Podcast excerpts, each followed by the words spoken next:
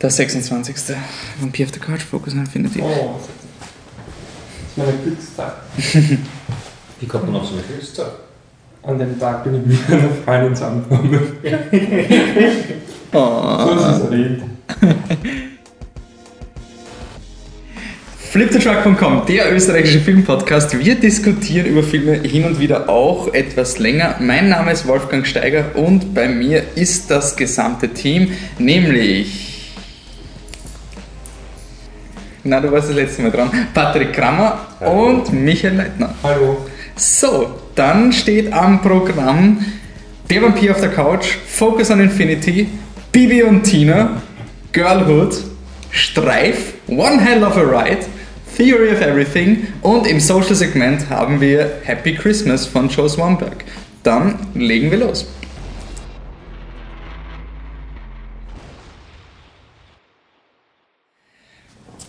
Jo, Patrick. Gestern waren wir im Kino und haben sich einen tollen Film angeschaut. Wir waren zu dritt im Kino und haben Viert. zu viert im Wir Kino. waren alle noch im Kino.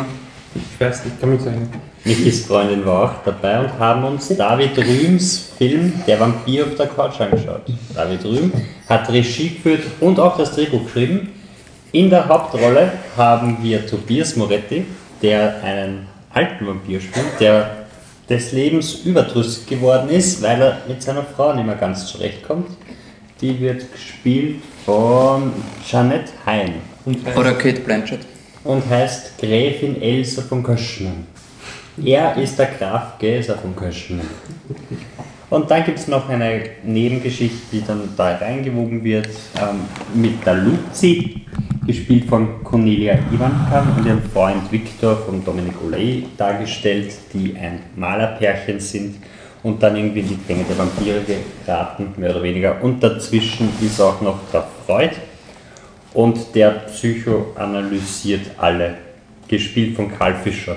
Deswegen auch der Vampir auf der Couch. Genau. Äh, Ja, ich weiß eigentlich nicht, was es da jetzt noch zum Sagen gibt. Ihr habt alle technischen Daten, sonst storytechnisch, ich weiß nicht. Tobias Moretti ist angefressen, weil seine große Liebe ist tot und, und ihm wurde gesagt, Ludmilla. Wie heißt Nadilla. sie? Nadilla. Und ihm wurde gesagt, wenn er sie wiederfindet und sie bei Vollmond freiwillig beißt, dann wird sie zu der von damals. Und er hat, sieht ihr Anblick quasi in dieser Lucy wieder, die, oder Luzi, wie es genannt wird im Film. Und dann, ja, die Frau, also der Maler malt die Frau immer anders, weil er sieht sie halt nicht so, wie sie wirklich ist, sondern wie er sie sehen will. Und der Vampir will sie nicht so, wie sie ist, sondern so, wie ihr früheres Ich einmal war. Und dann entwickelt sich quasi eine Geschichte über die Selbstbestimmtheit der Frau oder auch nicht. Quasi. Quasi. Quasi Am. Papier sagt der Film, dass äh, das ist. Wisst ihr, wie viele Movie Creations man Vertigo reintun könnte? Wegen dem letzten Akt. Bei dem ist mir auch eine Sache. Wie meinst meinst Der du? letzte Akt, weißt du, wo er, wo er will, dass die so ist, wie Also, die ja, stimmt. die früher. Achso, du Das meinst. passt bei so vielen Filmen passt das, bei Vampir auf der Couch passt auch. Bei Vampir auf der Couch und dann müssen wir das Film Vertigo. Stimmt. Das Und kommt aus Foster. ich meine, wenn wir jetzt Vertigo nicht unbedingt spoilern wollen, aber in, in Vampir auf der Couch springen sie auch immer von hoch oben runter. Na, dass sie sich dann Aber meistens freiwillig. Meistens freiwillig. Ähm, ich würde sagen, das ist ein Film, der, wo das Poster schon sagt, was für eine Art von Film es ist, oder? Die Du hast erste irgendwie Szene, einen schlechten. Photoshop und Leute sind halb abgeschnitten und irgendwie der Sigmund Freud ist so klein dazwischen gequetscht. Das Ja, ist alles stimmt, irgendwie was, da, so. was da unten abgeht auf dem Poster. Was wirklich- Aber es ist wirklich die erste Szene, oder? Wo man sofort weiß, wo man reingerannt Es ist eine Turbo-Szene, finde ich. Ich habe das Ja. wirklich so gefunden. So, jetzt kommt so ein Verbrecher und der hat seine Batman und Robin-Maske, Ja. der so reingeht. Und dann, dann sieht man nicht, was hinter ihm passiert, weil Vampire ja unsichtbar sind. Man sieht halt alles im Spiegel und plötzlich wieder so weggezogen und du siehst so richtig, wie der Schauspieler so ein halbherzig, ängstliches Gesicht zieht. So, und dann ist er weg und dann spritzt Blut.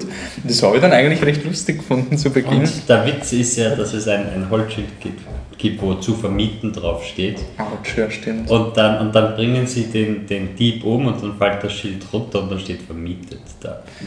Ja. Ich finde, der Film war nie wieder so lustig wie seine Opening-Szene, weil da ist man auch ein bisschen distanziert und denkt sich, haha. Es Ja. gibt eine Szene. ja, es gibt dann Es eine, gibt eine wirklich. Nein, Nein, nein, nein. ist für die, das für die ja Fans von. Auflösung. oder? Es gibt eine Szene, die ist sogar wirklich lustig, wohl überlegt, wird sogar angekündigt quasi. Ja, es ist, es ist Payoff. Also, Es das ist- klassischer Payoff. Du hast etabliert im ersten Akt, dass es diesen Charakter gibt und der Aber tut was, dann. aber was Etablierung sollte man nicht mal etablieren, dass der Film scheiße ist?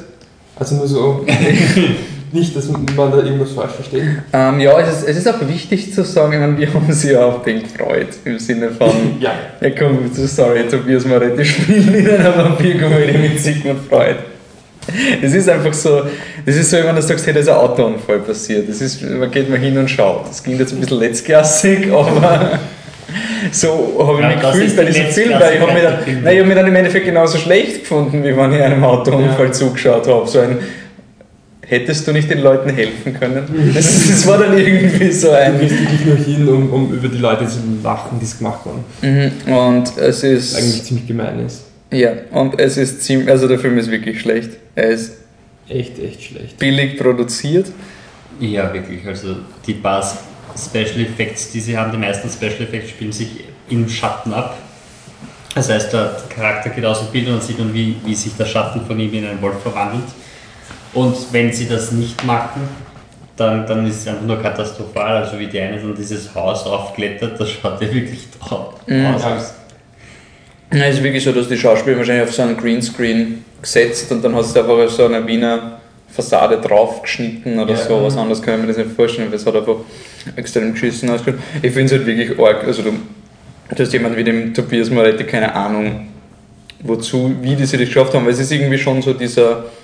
Wir haben der Anständige gehabt, jetzt kommt wieder ein, das finstere Tal, oder? Es ist immer so dieser. Anscheinend müssen wir schauen, ob sich dieser Trend fortsetzt. Der gute Moretti, schlechter Moretti, guter Moretti, schlechter Moretti in diesem Sinn. Ja, Ähm, dazwischen war noch der,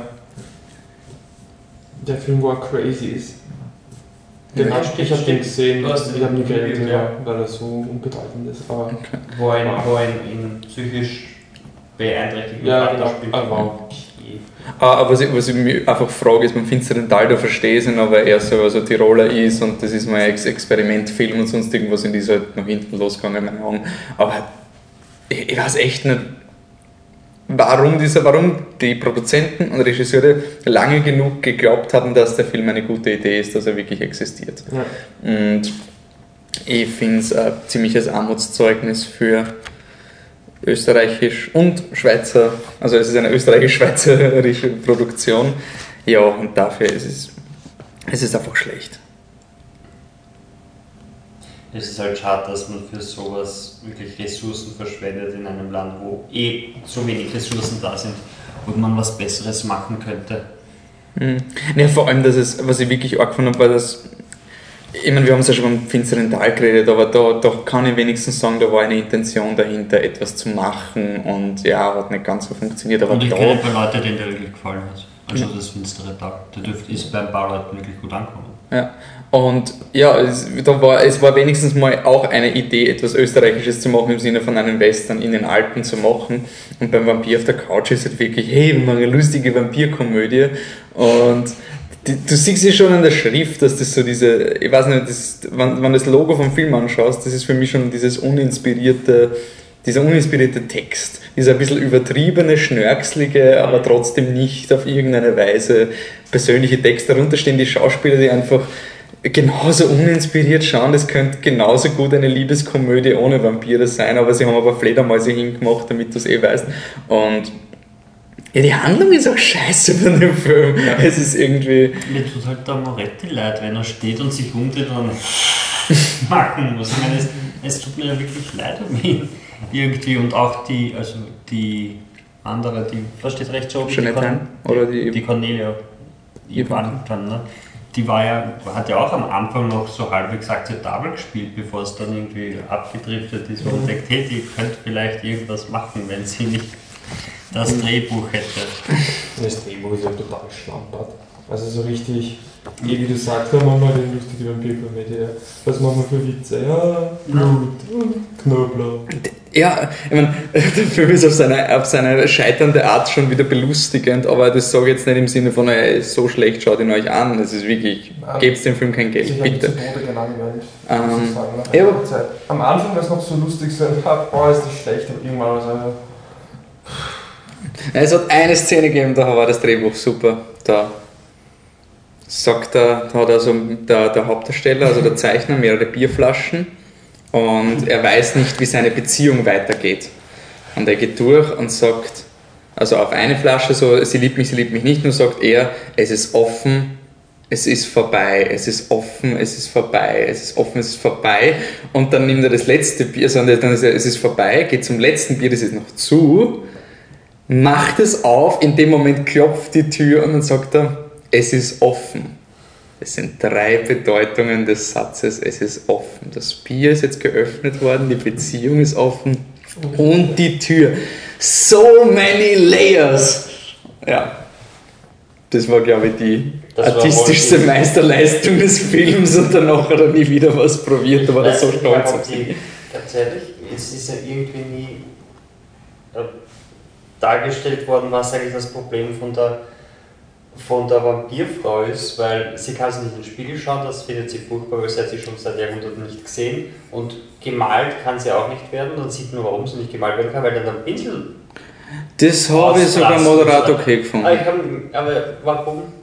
Weil es zumindest mal ein Versuch ist, etwas Neues in die Vampir-Mythologie reinzubringen, dass sozusagen der Versuch, diesen Vampir zu zeichnen, das verhindert irgendeine höhere Macht, genauso wenig wie die Vampire sich nicht im Spiegel sehen können. Dass Vampire wirklich dazu verdammt sind, sich nicht selbst sehen zu können, weil der Hauptdarsteller löst sie dann so, dass er einfach seine Freundin zeichnet. Und dann funktioniert es. Das war für mich der Moment, wo der Film zumindest etwas probiert hat, was ich noch nicht in einem Vampirfilm gesehen habe, auch wenn es ein Scheißdreck war. Aber er hat was probiert. Also mir geht es eher um das Trial. So, der tut es halt irgendwie. Aber ja, die Motivation von ihr, ist, vielleicht ist es ziemlich frustrierend, aber so frustrierend kann ich was. Es ist begraben was. begraben. Ja. Oh. Sehr gut. Aber wie kommen wir jetzt zum nächsten? Ah ja, weißt du was auch Rating, tiefer? Rating, Rating. Rating? Furchtbar. Furchtbar. Gut. Und nicht furchtbar im Sinne von schaut ihn euch an, weil er trashig ist. Es ist kein Speed Racer, kein unabsichtlich furchtbar. Ähm, tief begraben unter der Erde sind auch Forschungslabors, die Neutrinos untersuchen. Das ist nur ein Teil von Focus on Infinity, einer österreichischen Doku. Also ähm, dokumentarischer Essayfilm, der die letzten Fragen, die letzten großen Fragen der Menschheit irgendwie aufstellt. Ähm, Regie, Schnitt und Kamera sind von ähm, Jörg Burger. Der hat ähm, auch die Kamera ähm, für das große Museum gemacht, was jetzt erst im Kino war. Und wir haben sie, ähm, zu, also ich mit, mit dem ähm, Jörg Burger zusammengesetzt für ein Interview, wo er über seinen Film redet. Danke nochmal an Stadtkino Wien für die Möglichkeit. Und dann gehen wir jetzt gleich in das Interview. Okay, ähm, ich sitze hier mit ähm, Regisseur und äh, Kameramann Jörg Burger zum Film, also Diskussion über den Film Focus on Infinity. Es ist ein ähm, dokumentarischer Essayfilm, der sich unter anderem mit den derzeit größten Fragen der Wissenschaft auseinandersetzt und dazu auch Theologen, Philosophen und ähm, Wissenschaftler und auch äh, Schriftsteller, wenn ich das noch richtig im Kopf habe, ähm, beschäftigt. Das Thema ist ja auch ein sehr ähm, gigantisches. Also wenn man sich da jetzt hinsetzt und sagt, man geht, man macht eine Doku über diese Fragen, das sind ja wirklich riesige Fragen, die auch, wir wissen noch nicht, ob wir es überhaupt jemals lösen können. Ähm, wie ist dieses Projekt entstanden oder wie war Ihre Motivation für diesen Film, den zu machen? In erster Linie über die großen Forschungsstätten, Teleskope und Labors. Was mich fasziniert einfach diese Superlativen, die dahinter stecken. Also, dass man eben Teleskope baut, die Milliarden Jahre in die Vergangenheit schauen können. Dass man Labors ganz tief unter der Erde baut, mit einem Riesenaufwand, um irgendwelche winzigen Teilchen zu finden. Dann CERN vor allem, dieses riesige Experiment, also das größte Experiment der Menschheit.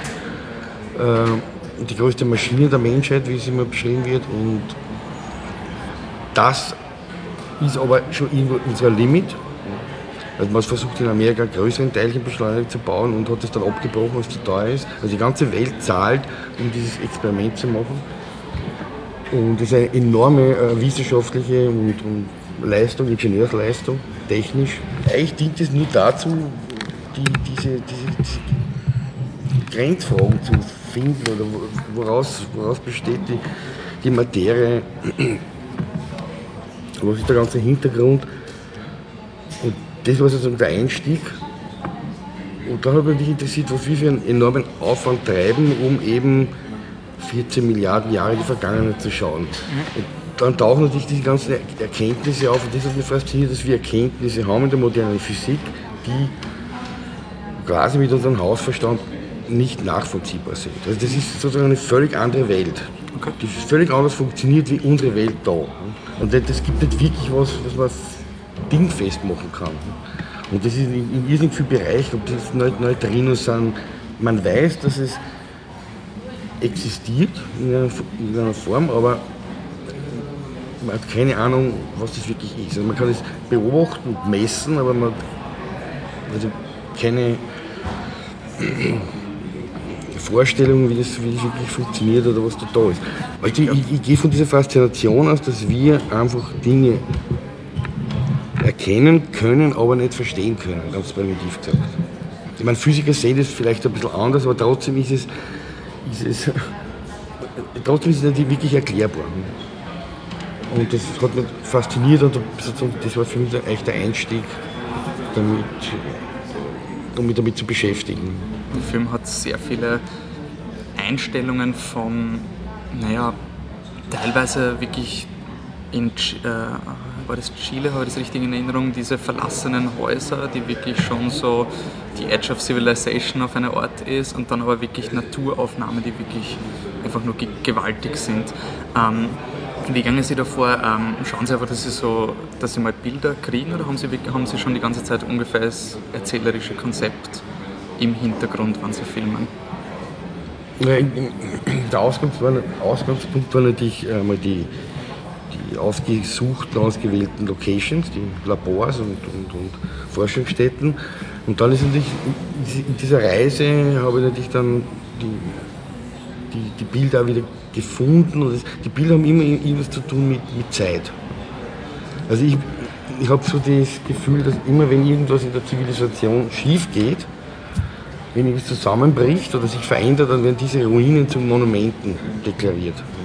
Und darum diese verlassenen Ruinen teilweise oder, oder in, in Detroit, das ist immer dann versucht dann sozusagen das irgendwie zu mon monumentalisieren. Und auch diese Vergänglichkeit und von der Technik und von, von dem, was wir geschaffen haben und wie es schief geht.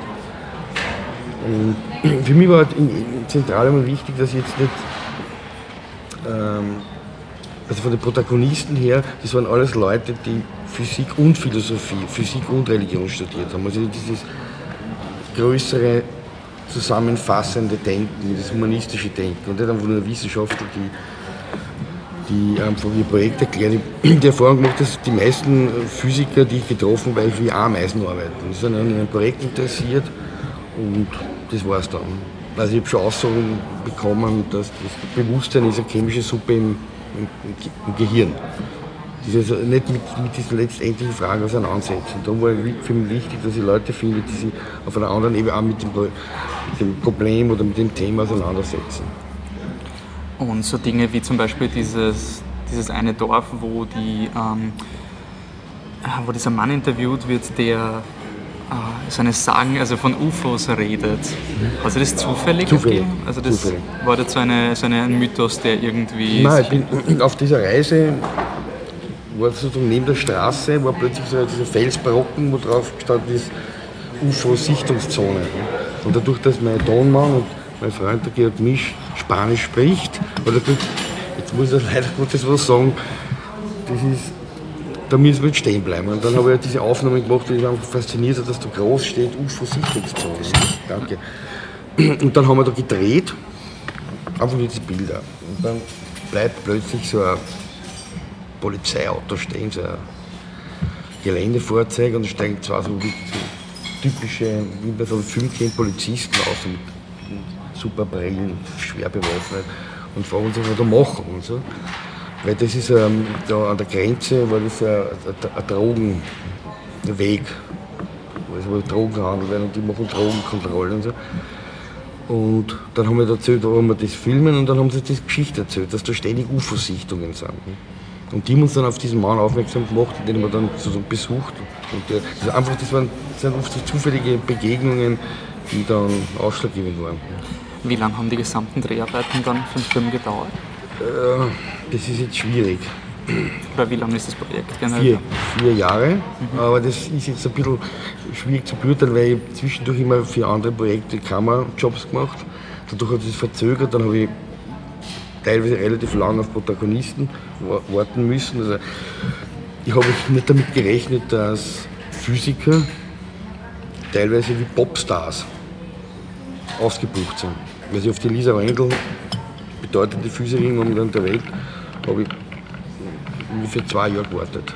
bis sie zufälligerweise die Möglichkeit gehabt habe, weil sie zufällig in Österreich war und, und im Gesäuse leidenschaftlich gern klettert und dann habe ich sie in Österreich erwischt.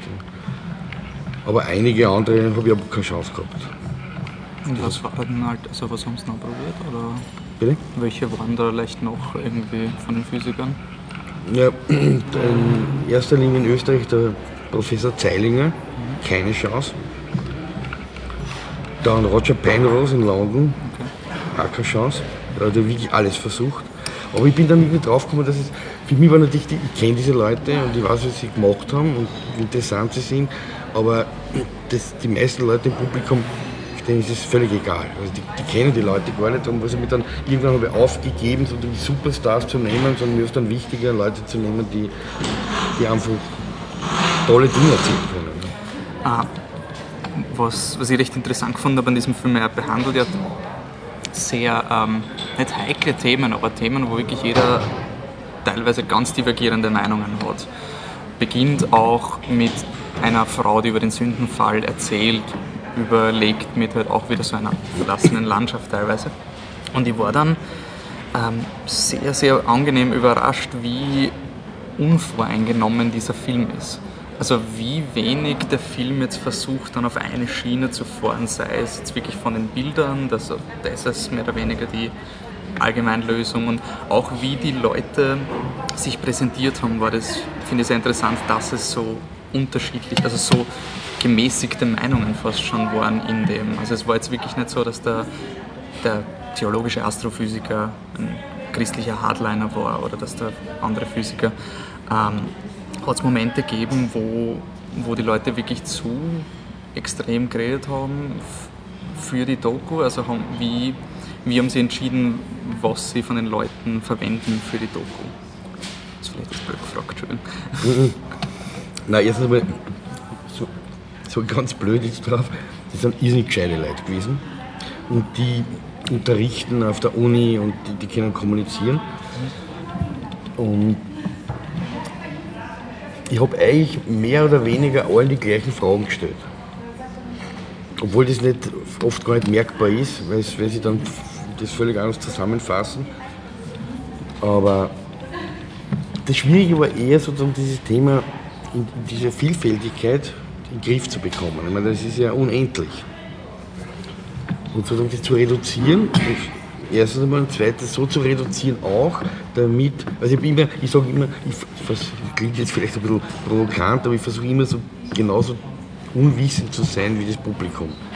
Also ich habe irgendwann mal aufgehört, Dinge zu lesen ne, oder mich zu sehr hinein zu, zu, zu sehr zu informieren, um nicht sozusagen den, den, den, den Draht zu verlieren, was ist verständlich und was nicht. Ich habe schon einmal ein Interview gehabt mit einem Deutschen, wo ich gemerkt habe, das, das, ist, das versteht man nicht.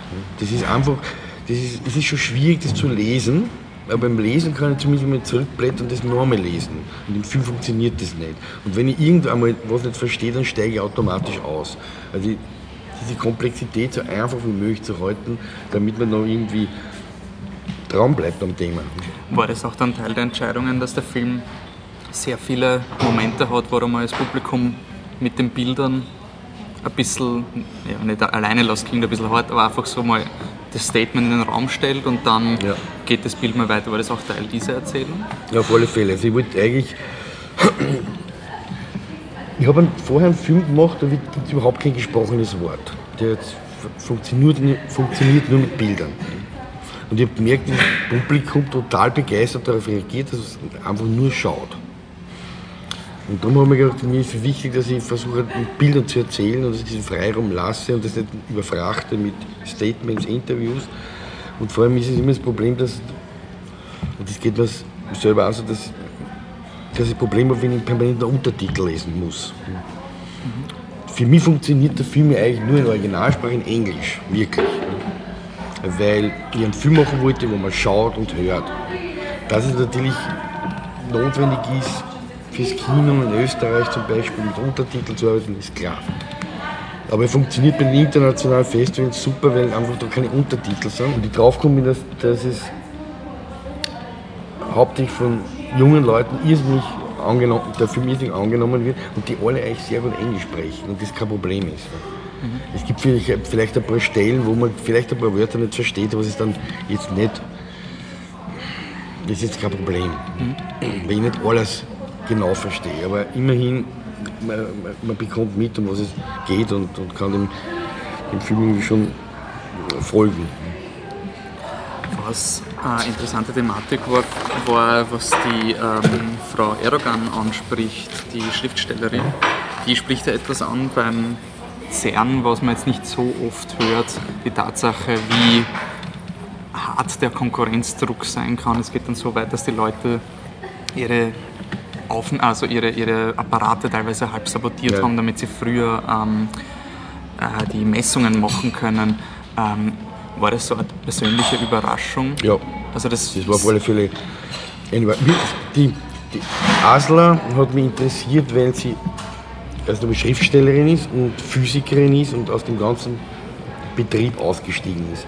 Und das, was sie mir dann erzählt hat, ich meine, das ist natürlich sehr kontroversiell und es gibt immer wieder Wissenschaftler, die den Film gesehen haben und die das die nicht glücklich sind mit dieser Aussage. Aber es, wenn, man, wenn man wirklich einmal nachfragt, es ist gnadenlos, der Betrieb. Und die stehen unter einem irrsinnigen Leistungsdruck. Es geht um Publizieren, Publizieren, Publizieren. Es werden teilweise in gewisse Sparten so viel ähm, Aufsätze oder wie soll ich sagen, so Publikationen gemacht, dass sozusagen ein Physiker in seinem Bereich das in 24 Stunden weit lesen kann. Also dieser Publikationsdruck ist enorm. Und es geht einfach um viel Geld. Und ich, habe das toll gefunden, dass zumindest irgendjemand einmal ein bisschen Kritik anbringt. Und das ist eine ganz persönliche Erfahrung und Erlebnis und das ist aus einer, aus einer ganz bestimmten Zeit. Aber es ist ein, ein, ein irrer Betrieb. In einem CERN von 5000 Physiker. Und das ist, das, da, da geht es um Reputation, um ja, Nobelpreis und das ist was alles. Wa- Waren Sie dann versucht, ähm, noch vielleicht äh, einen zweiten CERN-Physiker irgendwie an Bord zu holen, noch eben wegen diesem Statement? Oder war das sozusagen nicht Teil von dem, was der Film eigentlich ist? Also, dass der Film keine Dekonstruktion vom CERN sein sollte? Na, erstens mal, ich glaube, es ist nicht schwierig, jemanden zu finden, der vielleicht kritisch sich äußert, vor allem wenn er in CERN arbeitet. Es gibt äh, so einen sagen wir Konkurrenzfilm, äh, der heißt Particle Fever. Den habe ich am Tag vorher gesehen.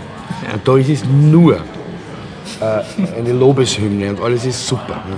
Ich, ich, der Film ist nicht schlecht, ich will den Film jetzt nicht schlecht reden, aber und die haben irrsinnig viel Zeit verbracht, haben tolle Momente gefunden, haben tolle Leute gefunden, aber da geht es immer nur darum, wir sind super und das, was wir machen, ist super. Und ich bin da halt ein bisschen so in der Richtung, wo ich denke, wenn man provokant gesagt haben wir nicht andere Probleme. Also wir buttern da wahnsinnig viel Geld rein ja, und diese ganzen Experimente. Ne, und haben immer mehr Probleme mit äh, Klimawandel und und und. Energie, Ressourcen, Überbevölkerung und und und. Ich meine, ich will jetzt nicht prinzipiell sagen, dass es schlecht ist, dass man Grundlagenforschung betreibt. Aber dieses diese, diese, diese Hymne, die kann ich nicht ganz mittragen. Was für mich eine irrsinnig interessante Erfahrung war, jetzt gerade beim Festival in, in Amsterdam. Einfach nur, jetzt will ich jetzt nicht meinen Film jetzt so hochloben, aber wenn man sieht, welche Filme dort laufen. Und wenn man den Fokus dazu nimmt, also die meisten Filme beschäftigen sich mit Katastrophenthemen. Äh, vor, vor dem Krieg, nach Krieg, Aufarbeitungsgeschichten, investigative äh, Filme. Und dann denkt man, es ist schon irgendwie irrwitzig, was, welches, welche Probleme, welche Not, welche Katastrophen permanent passieren. Und auf der anderen Seite die, die permanente Frage, wer sind wir eigentlich? Woher kommen wir eigentlich? Oder was, was, was, macht die, was hält die Welt zusammen? Was macht das aus?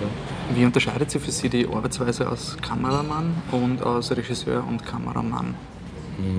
Wenn ich für ein anderes Projekt Kamera mache, dann versuche ich so meine Erfahrung einwirken zu lassen, weil dadurch, dass ich selber schneide, weiß ich ungefähr, wie man Dinge auflösen oder, oder drehen muss, aber ich versuche mich nicht einzumischen in andere Projekte. Und es ist nicht so ein Riesenunterschied. Ich habe einfach die, bei meinen Projekten einfach mehr Freiheiten. Ich kann mir gewisse Dinge erlauben, die ich vielleicht bei anderen Projekten mir nicht erlauben kann. Dass ich einfach länger wie geplant herumreise und Dinge suche. Aber sonst, würde ich sagen, ist nicht so ein Riesenunterschied. Ja, dann glaube ich, kommen wir langsam zum Ende. Ähm, wollte noch fragen, was steht für Sie als nächstes Projekt an oder arbeiten Sie, äh, woran arbeiten Sie gerade? Naja, ich habe überlegt, irgendwie, was mich interessieren würde, sozusagen etwas zu machen über die Zeit. Was tut die Zeit, wenn sie vergeht?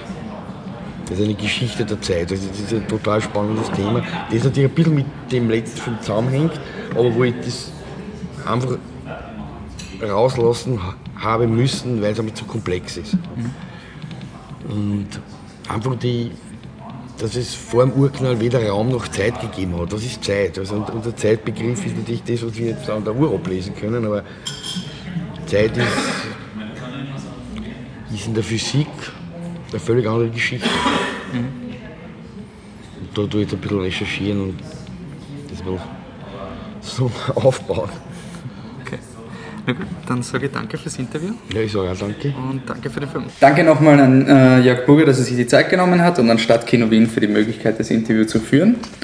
Und dann kommen wir jetzt zur Kritik von Focus on Infinity. Da war ich der, ähm, der, der den Film gesehen hat. Ähm, und ähm, ich habe am Vortag von einer Veranstaltung vom Phys äh, Institut für Hochenergiephysik eine Doku gesehen, die heißt Particle Fever. Geht es auch um ähnliche ähm, Problematiken und der, ähm, der Regisseur hat es ja im Interview auch erwähnt, er hat diesen Film auch gesehen, was ich ganz interessant gefunden habe. Bei Particle Fever geht es nämlich um CERN und ähm, die Entdeckung des Higgs-Teilchens. Und ähm, wenn man das meine ich jetzt gar nicht abwerten für Focus on Infinity. Ich finde den Film wirklich empfehlenswert. Er ist wirklich ein, ein ruhiger Film, wo man sehr viel Zeit verbringen kann. Ich meine, sehr viel Zeit, er dauert 9, 80 Minuten oder sowas und wirklich mehr wäre schlecht gewesen. Und es ist ein Film, wo man gedanklich abdriftet im positiven Sinn. Also nicht im Sinne von, oh, mir ist so fad oder sonst irgendwas, aber man hat mal, der Film beginnt zum Beispiel mit seiner Aufnahme ich komme gleich zu Particle Fever, keine Angst, ich habe es nicht vergessen. Der Film beginnt mit einer ewig langen Aufnahme von so einer fetten Satellitenschüssel, die von einem ähm, riesigen Transport, nicht Lastwagen, ist viel größer als ein Lastwagen, einfach mal so, als so eine, eine Wüstenstraße entlang gebracht wird. Und die Kamera ist einfach straight drauf und drüber werden ein paar Sätze gesagt und dann ist wieder mal still und dann kannst du das mal anschauen. Und der Film ist einerseits mal beeindruckend in, ähm, im Sinne der Fragen, die er stellt und gleichzeitig auch die gigantischen Aufnahmen, die, dieser, die da gemacht werden, wo man einfach mal denken, nachdenken kann. Ähm, alles riesig und, und was ist unser Platz im Universum? Also es ist wirklich so ein Film, wo mal so ein Grand Canyon gezeigt wird. Ähm, dass man wirklich mal ein bisschen reflektiert. Ich habe von einigen Leuten gehört, dass er halt so irgendwie so erdrückend ist und so, dass es keine Hoffnung gibt, weil der, äh, es ist auch, der, der Regisseur hat sich auch entschieden, sehr viele ähm, so verlassene äh, Industrieszenen zu zeigen, also wirklich, wo es darum geht, was vom Menschen zurückbleibt und halt einfach wirklich so Wüste und ein paar Metallstücke. Und das habe ich aber nicht bedrückend gefunden, weil es halt einfach für mich so eine Art Tatsache ist. Also weil es für mich nicht die neue Erkenntnis, oh, wir, wir zerfallen alle zu Staub, sondern eher so, was heißt das eigentlich? Habe ich eh schon gewusst, aber interessant. Und im Vergleich, wenn man Particle Fever davor schaut, also ich habe die wirklich back-to-back gesehen, am Vortag Particle Fever und dann am Morgen drauf Focus on Infinity und da ist wirklich der Unterschied 1001.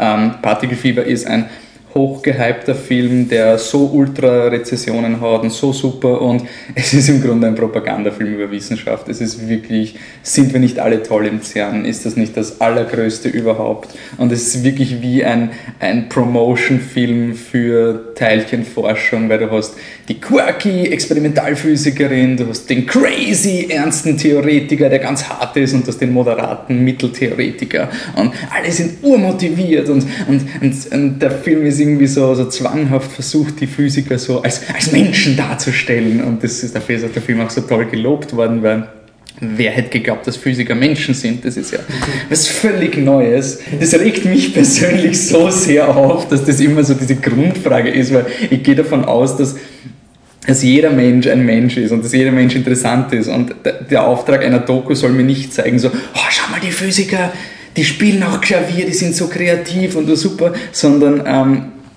als Menschen wahr, wahrzunehmen. Und in, in Particle Fever war das nicht der Fall und in Focus on Infinity siehst du die Leute eigentlich teilweise gar nicht. Sie reden oft aus dem Off und du siehst einen Text drüber, aber du kriegst trotzdem mehr von ihnen mit.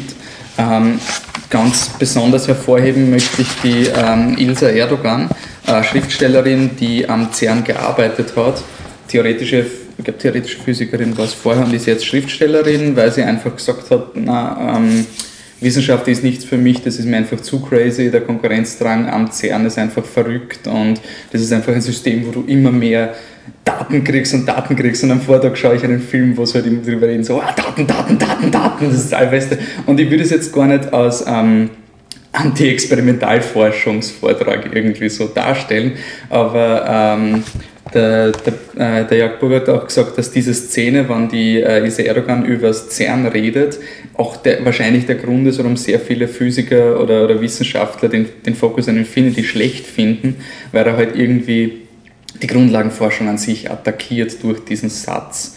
Und ähm, andererseits sind im Film auch genug andere theoretische Physiker, die völlig normal ihrer Arbeit nachgehen oder sonst irgendwas. Also ich finde, ein Film darf das, dass einmal eine eine Person hat, die es mal wagt zu sagen, hey, sorry, man, wir retten jetzt nicht die Welt im CERN, das muss uns allen klar sein. Wenn du am Vortag einen Film gesehen hast, wo die Teilchen kollidieren und dazu spielt es Freude schöner Götterfunken und du siehst impressionistische Bilder um, ja, Physik ist eh wie Kunst, wie Kunst, wir sind ja alle normale Menschen, aber Focus on Infinity einfach wirklich ein super ich würde sagen angenehm, weil er ist schwierig zu schauen, aber trotzdem einfach erfrischend, weil es ist ein Film, die Kamera ist ein Wahnsinn, also ich finde sie wirklich super und die Bilder sind spitze und diese Größe und, und Isolation und halt diese Vergänglichkeit auf Film einzufangen, finde ich super.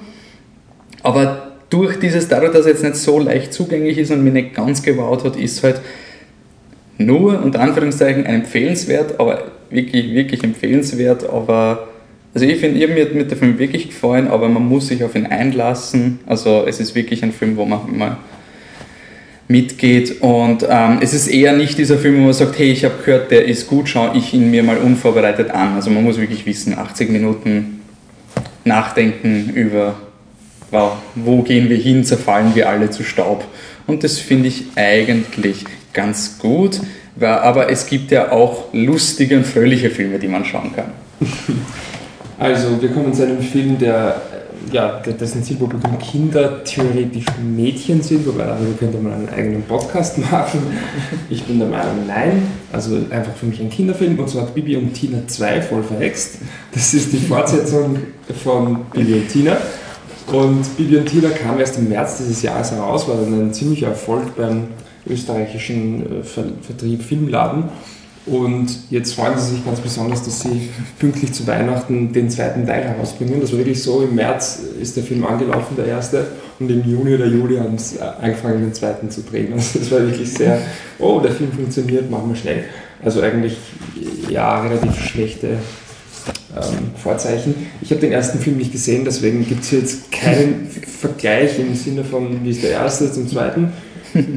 Äh, ich kam also wirklich in und Tina 2 voll verhext rein. Ich habe den, den Screener zu Hause am PC geschaut und legal. nicht, dass man illegal kriegen würde, aber nur, dass es nicht so blöd klingt. Und war kein, ist nicht von Sony geleakt, sondern es war legal. Alter, Michi ist so ey. Und ich habe also relativ wenig erwartet. Regie und Drehbuch sind von Detlef Book, den man kennt von Filmen wie Die Vermessung der Welt oder Rubel die Katz mit Matthias Steiger, wo er auch das Buch geschrieben hat. Also er ist auch Autor und Schauspieler, alles.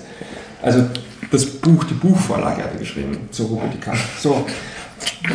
Und das Drehbuch und Regie. Ja, Drehbuch geholfen oder mitgearbeitet hat auch Bettina Burger-Ding. So, ich kam also rein in den Film und habe mir naturgemäß relativ wenig erwartet. Und dann fängt der Film so an, dass äh, Bibi und Tina, Bibi übrigens gespielt von Lina Larissa Strahl und Tina gespielt von Lisa Marie Korl, sitzen also im, im äh, Mädchenzimmer und da kriegt sie einen Ruf, telefoniert die Tina mit ihrem, ihrem Boyfriend und sie diskutieren darüber, äh, was sie zum großen Kostümfest anziehen können. Das ist also unschuldig, okay, es wird schon noch blöd werden. Und dann geht es halt los, dass sie ähm, irgendwie gibt es einen Schnitt und dann reiten sie und plötzlich Warum Siehst du- reiten sie?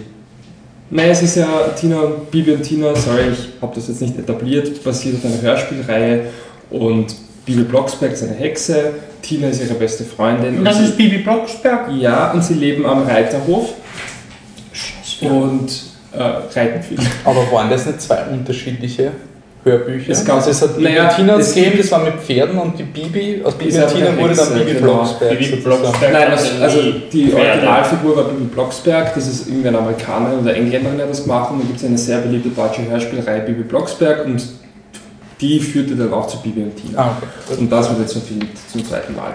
Und jedenfalls, sie reiten dann und dann siehst du plötzlich, ich weiß nicht, ob das im Cut drin ist, weil es war die Rohfassung, einen Hahn und dann steht daneben Hubert. Ich weiß bis heute nicht, warum der Hubert daneben steht, keine Ahnung. Siehst du einen Stall, plötzlich geht die Stalltür auf, steht ein Typ mit, ähm, also braun gebrannter Stalljunge mit geöffnetem Hemd da und haut in die E-Gitarre, keiner weiß warum, und singt den Titelsong und immer, oh, der geht eigentlich ab.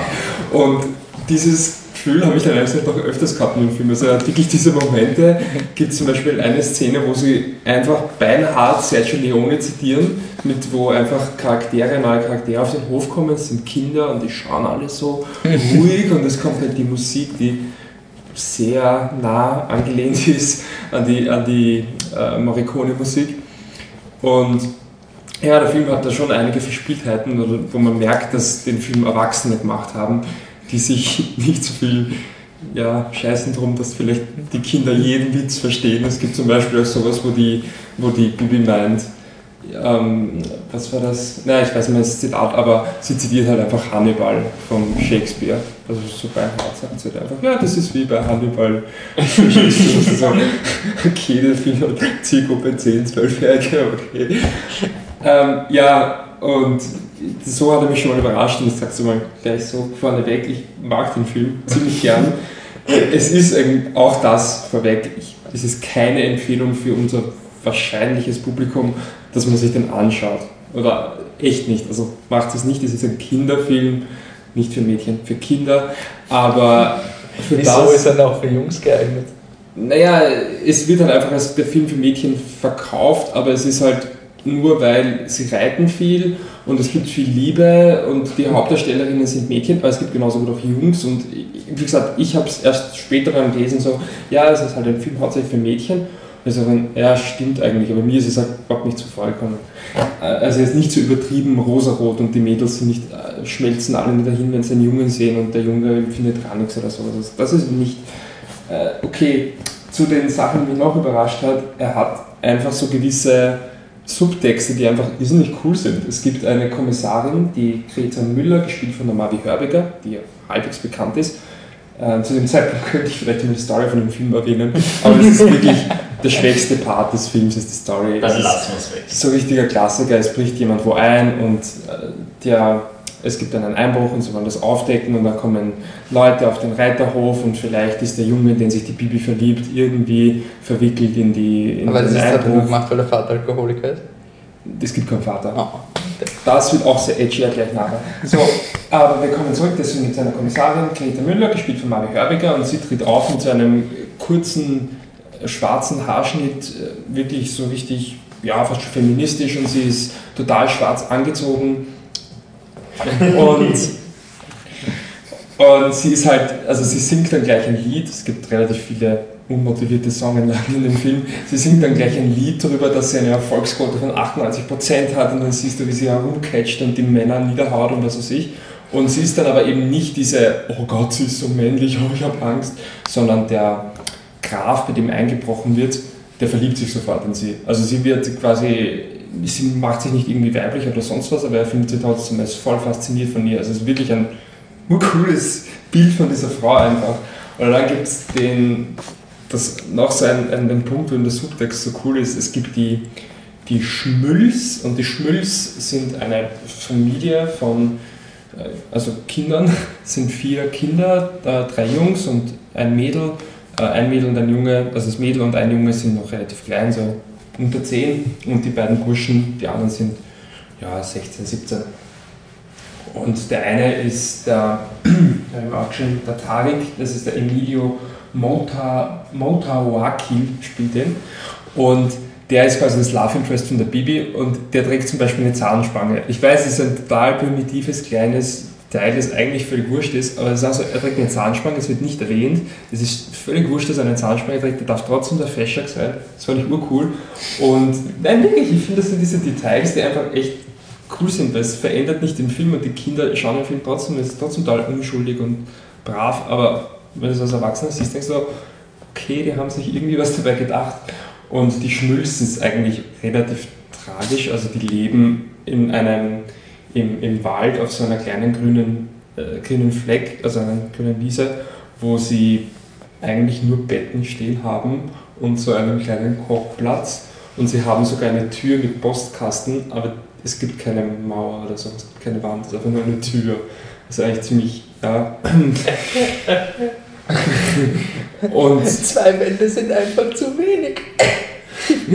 und dann, sie haben halt, wie gesagt, sie haben eigentlich kein wirkliches Zuhause. Und dann meinen sie zum Beispiel einmal, fragen sie sie, also die Mutter ist auf Kur, heißt es. Und man weiß ja nicht, was sie hat oder so, aber sie ist halt nicht da. Das heißt dann einfach nur vier Kinder, die auf sich selbst aufpassen. Und dann fragen sie einmal die eine, was eigentlich mein Vater ist, weil sie schauen alle so anders aus. Und sagt sie nur, wir haben alle einen anderen Vater, wir sind viel gereist. und das sind diese Momente, wo du denkst, wow, das ist eigentlich ziemlich edgy. Aber ich glaube, das Kind fällt sie nicht auf. Und ich finde den Film, also die Story ist wirklich irgendwas. Und es gibt am Schluss dann noch so einen Twist, damit die Story noch länger geht und es ist dann schon relativ unnötig. Und die Musik ist relativ schlecht, die ist von Rosenstolz, einer Band, die man aus dem Radio kennt.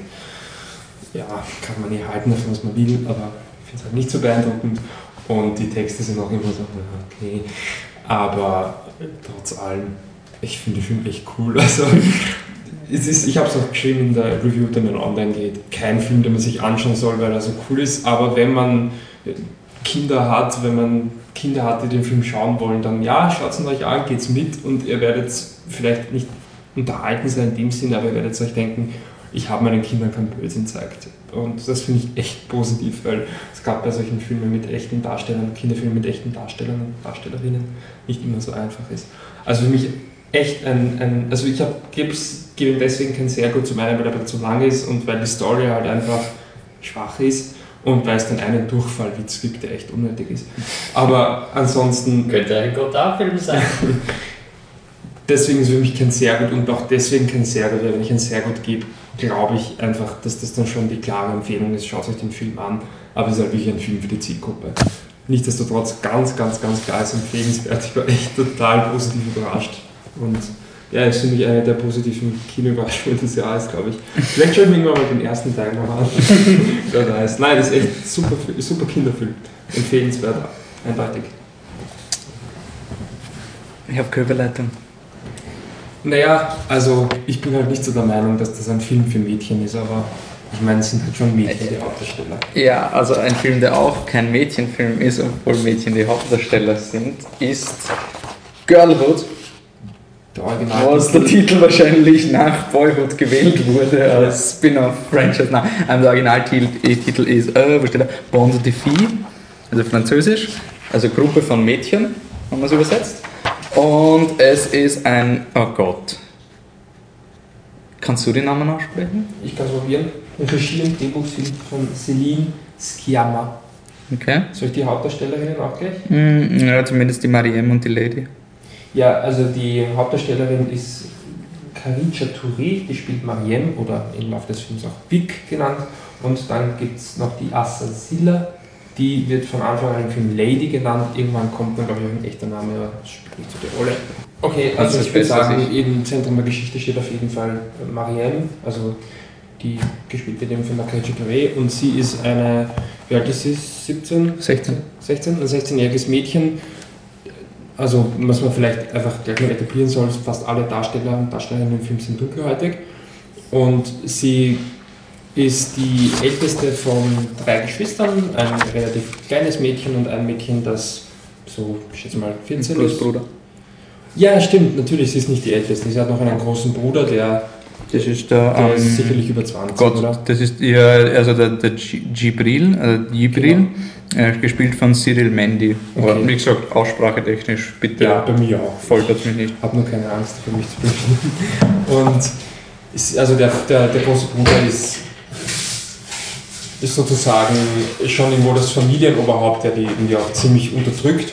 Jedenfalls, Marie, Marianne fliegt von der Schule, weil ihre Leistungen nicht gut genug sind, was sicherlich im Zusammenhang damit steht, dass sie zu Hause halt äh, viel Verantwortung übernehmen muss, weil ihre Mutter keine große Rolle spielt. Und sie freundet sich dann mit einer Gruppe Mädchen an, die ja so, wie soll man sagen, so klassische Gangstermädchen halt sind. Das ist so eine klassische Gang. Eine, eine, also eine Gang, wie man es ja eigentlich hauptsächlich von Burschen kennt, aber da sind, ähm, sind halt die Mädels und angeführt wird eben von der Lady. Und sie sind dann eben, es geht dann um diese Gruppe, diese vier Mädchen, aber wie gesagt, sehr stark im Fokus von Mariem. Und ja, vor diesem Hintergrund werden dann ja, sicherlich auch soziale Probleme aufgezeigt, beziehungsweise auch die Geschichten dieser vier, insbesondere halt der Mariem, erzählt, wie sich die entwickelt. Ich glaube, das ist die Story Mhm. von dem Film. Hast du vorher schon irgendwas gewusst über den Film? Ja, also. ist das Absicht? Nein, das, ich bin jetzt darauf gekommen, dass es wieder mal auf das hinaus Also meine Freundin hat, also hat ihn auf der Biennale gesehen und das war auch der Grund, warum ich ein bisschen Angst hatte vor dem Film, weil sie echt gehypt war drauf und ich habe wirklich Angst gehabt, dass er mir dann nicht so gefallen Dann stehe ich blöd da. Aber Aber wir haben schon letzten Podcast, vorletzten Podcast etabliert, dass du auch ehrlich die Meinung sagst. ja, das ist richtig. Also stimmt, Hobbit. Das ist natürlich. Ähm, und ich habe deswegen schon gewusst, dass es dieser Film gibt und dass, wie gesagt, sie war extrem begeistert und hat gemeint, dass das einer ihrer Lieblingsfilme des Jahres ist. Deswegen war ich da schon mit einem großen Plus eigentlich in dem Film drinnen, aber es ja, ist für mich eigentlich so gewesen, dass ich von der ersten Szene an dann eigentlich so drin war, dass ich das vergessen habe. Also die erste Szene ist, ich erwähne es nicht, weil ich so ein Musiksnob bin, aber ihr kennt das Lied halt einfach zufällig zu den Tönen von Light Asylum, Dark Eddies. Das ist so ein, ja, das ist jetzt so Gothic, Electronic Lied mit einer Frauenstimme, die wirklich klingt wie ein Mann, so richtig böse, tief, tiefe Stimme. Muss ich dir glauben. Und da kannst du dich erinnern, das Lied, oder? Ich bin Musik, äh, musiktechnischer Nockerbanschel. Okay, und haben sie halt, also das erste Lied und dann dazu haben sie so eine Szene, wo Mädels Football spielen. Und der, die Szene war irgendwie schon so ein, also ich weiß nicht, mindblowing, aber so ein, so ein Setup einfach, es war so ein richtiges... Ich finde, die Stimmung war noch, also genau, die Stimmung war irgendwie, also meiner Meinung nach gleich gesetzt und deswegen war es für mich dann gar nicht mehr so ein, oh hoffentlich gefallen mir, sondern dann war ich, Na, was ich cool fand, war dann nachher diese, ähm, das war wirklich bedrohlich, wo du diese Gruppe an, an laut sprechenden Mädchen Ja. hast, die dann in ihren Block kommen und da stehen drei Männer und plötzlich wird diese ganze Gruppe ultra leise ja, und dann teilen sie sich langsam auf und das war richtig ungut einfach, obwohl nichts passiert, aber es ist aber wirklich so, du, du weißt wirklich nicht, was passieren wird und wie dann die, die Lady und ihre Gang kommt, da haben wir auch ein bisschen am Anfang nicht gewusst, in welche Richtung der Film sich entwickeln wird. Und ich habe am Anfang geglaubt, das wird so ein Carrie-mäßige Ja. Organisation. So, hey, komm zu uns! Und sie so, ja, wieso soll ich zu euch kommen? Na, komm zu uns, bist nicht nach Paris. Und ich mir gedacht, oh je, scheiße, die wird jetzt irgendwie nach Paris mitgenommen und dort aufgeschmissen oder sonst irgendwas. Aber was ich cool gefunden habe, war, dass diese ganze Gang wirklich dann ehrliche Charakter, also für sich ehrlich waren. Also es geht wirklich, sie wollen eine neue Freundin, man erfährt dann auch, was mit der, also später, das will ich jetzt nicht verraten, aber was mit der anderen passiert ist, jetzt nichts Großartiges, aber halt sie haben eine- neue Vierte gesucht, damit Ja. sie eine Vierer-Gang haben. Und was ich mag, ist, ähm, dass der Film halt wirklich es schafft, diese, diese Oberf diese, nicht Oberfläche, ich würd, ich würd, das kommt schlecht rüber, ähm, diese Leute, die du siehst und normal sagen, ja, blöde Gangster, sonst irgendwas. Und der Film porträtiert die auch so, wie sie sind. Also, wenn du sie triffst, denkst du, okay, mit den Leuten will ich nichts zu tun haben. Aber wenn du sie kennenlernst, sind sie halt einfach echte Personen. Und Ja. jetzt nicht, sie sind jetzt nicht alle die Samariter, sie haben alle Fehler, allen voran die, die Mariem ist jetzt auch nicht der, der flawless Protagonist in irgendeiner Form. Aber es ist irre angenehm, mit ihnen dann Zeit zu verbringen und wie dann der Moment gegen Ende. Ich meine, man muss anmerken, ich habe ungefähr viermal geglaubt, dass der Film aus ist, weil der Film vier oder drei so Szenen hat, wo der, die Charaktere ruhig sind, die Kamera über die Charaktere geht, die Musik wirklich plötzlich auf ein Soundlevel raufschnallt, wo du denkst, das ist jetzt Credits-Song. Dann geht es Ja, ein ja. Cut to Black. Und das ist zweimal passiert, wo ich geglaubt habe, okay, das ist jetzt das Ende. Und beim dritten Mal war es wirklich das Ende. Da waren wir schon, mehr sicher. Ja, minimal, aber ist, ist nur ein minimaler Kritikpunkt. Aber ähm, wie diese Momente gekommen sind, war ich auch emotional. Also das hat dann Ja. wirklich so, vor allem das, wo ich glaubt habe, dass das wirkliche Ende ist, da war ich wirklich so, oh, das ist jetzt wirklich, wirklich traurig. Ja. Und ähm, ja, der Film an sich ist schon sehr bedrückend. ja, Was ich auch gut fand, du hast die Szene erwähnt, wo sie, also wie du sagst, sie porträtieren sie halt wirklich ehrlich, aber sie zeigen halt schon auch irgendwo die sozialen Missstände auf. Also du hast die Szene erklärt, weil die Mädchen nicht laut reden und plötzlich sind die drei Jungs da gegen, also gegen ist es ja gar nicht, aber drei Jungs, die nur rumstehen, lassen, ich weiß nicht, 15, 10, 15 Mädels Mhm. total verstummen. Ich finde das halt bei den, auch wenn die Mädels halt an sich unterwegs waren, hast du halt irgendwie die Anwesenheit des Mannes halt immer irgendwie gespürt. aber das ist ja auch ein Thema vom Film, weil du hast Ja. immer, je mehr sich die Frau etabliert, umso mehr wirkt es fast so wie so ein, ja schön, dass du das gemacht hast, aber da gibt es sozusagen Genau, diese ganz arge Welt, auch gegen Ende, es ist eigentlich Ja. eine ganz treibende Kraft im Film, was wirklich so unangenehm ist. Ja. Also, Und ich fand es einfach so ehrlich. Also es war wirklich so ein, könntest den Film so gut als ein Yeah, it's Feminism, baby und wir sind die starken Frauen und wir erklimmen die Macht. Und es war wirklich ehrlich so, das funktioniert da nicht. Und dann hast du diese Momente, wo sie halt, wo du den, den, den großen Bruder siehst, der halt einfach den extrem strukturierten Oberarm hat, also total muskulös ist und denkst dir so, ja, nein, das funktioniert nicht in einer Gesellschaft oder in einer ja, sozialen Konstellation, wo Gewalt, wo Kraft eine Rolle spielt. Was aber auch interessant ist, weil es ist ja auch trotzdem so, dass dann in ihrer, also in, in der, also es gibt dann diese Catfights, die, äh, Catfight ist blöd, so, aber auch diese Kämpfe zwischen zwei Frauen, die Mhm. es wirklich arg inszeniert werden, die Ja. auch zu einem Statussymbol für die, die Frauen werden, wenn sie da irgendwie eine von der Gegner, gegnerischen Gang verprügeln und sowas und plötzlich Macht bekommen. Und was ich so arg gefunden habe in diesem Film ist diese kalte Dusche, wo wo die Charaktere eben Macht bekommen, in eine andere Liga plötzlich katapultiert sind. Sie sind nicht mehr dieses schüchterne Mädchen, was Ja. zu Beginn ist, und plötzlich so arg auf Granit beißen. Das habe ich so, so, so erdrückend gefunden. Das Ja. ist wirklich so. oh, Shit. Und es gibt eine Szene, da hat mir der Film, also er hat mich schon lange gehabt, he had me at hello, aber es gibt eine Szene, da ist der Film auf eine andere, ein anderes Level gekommen und es gibt nämlich eine Szene, wo ich will es nicht sagen, was es ist, wo sie wieder mit dem Bruder interagiert und du erwartest eine gewisse Art der Interaktion und plötzlich passiert etwas, was ich in diesen Sozialdramen unter Anführungszeichen, wenn man es jetzt böse bezeichnen will, wird Ja. das nicht passieren. Das war so eine, das ist die Problematik. Genau warum er so reagiert, das ist die gesamte Problematik des Films und da war ich, wow, das hat passt.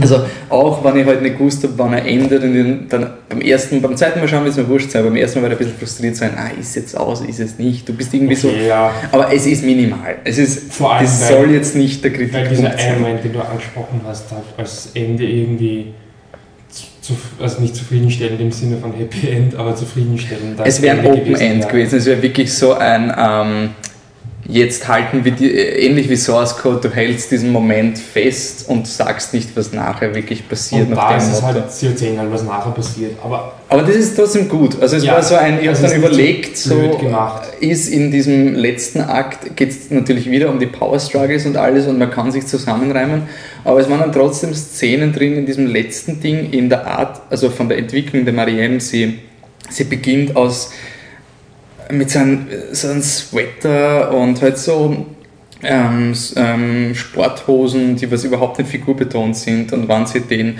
ähm, den Ismail, ähm, Idrissa Diabate spielt den, ähm, beeindrucken will, dann zieht sie sich halt den Sweater, ähm, den, den Zipfelschluss runter sozusagen. Das ist, Marianne Ismail ist, ähm, ist ja Love Interest sozusagen. genau, also ja, Freund vom Bruder, genau. Freund vom Bruder, was ein großes Problem Ja. ist.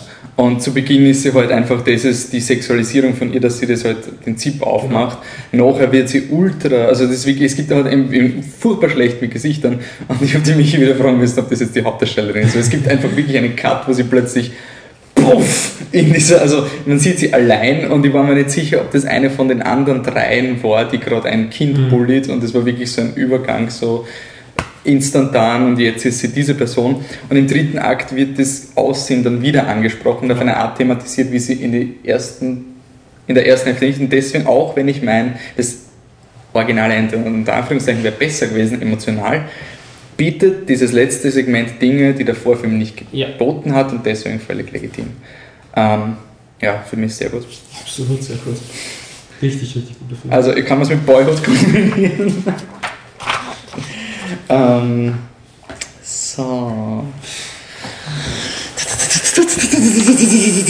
Das hört sich ja nach einem steilen Film an.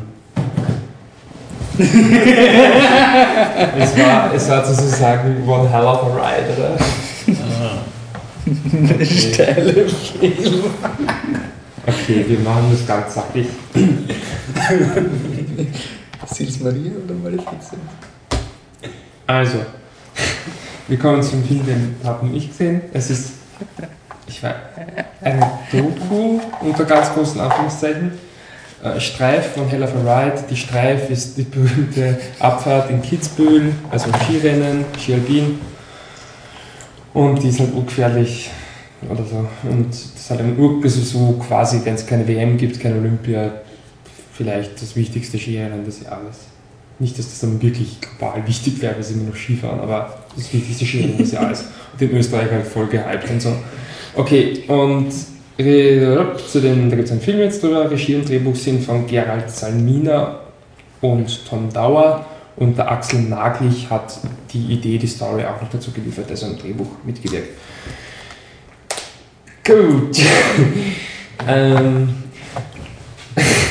also, ich, ist, äh, ich erkläre mal, worum es theoretisch in dem Film geht, also wie er das theoretisch aufzieht. Es ist die Struktur, also die Struktur ist theoretisch, sie beginnen ungefähr ein, ein Jahr oder ein gutes halbes Jahr vor dem vor Kitzbühel, vor, vor der Streifbahnrennen, bis hin zum Rennen. Du hast immer so eine Timeline mit so noch sieben Monate, noch sechs Monate, noch fünf Monate und du hast halt verschiedene Personen, die halt erzählen, wie sie sich darauf vorbereiten. Da gibt es also die Skifahrer, die halt schon im Sommer trainieren, dann gibt es die Leute von der, von der FIS, also vom Skiverband, die eben darüber diskutieren, wie sie halt die Strecke möglichst sicher machen können und sich dann eben auch darauf vorbereiten und dann später dann schon darüber diskutieren, wie sie halt den Schnee herfliegen können und so bla bla bla.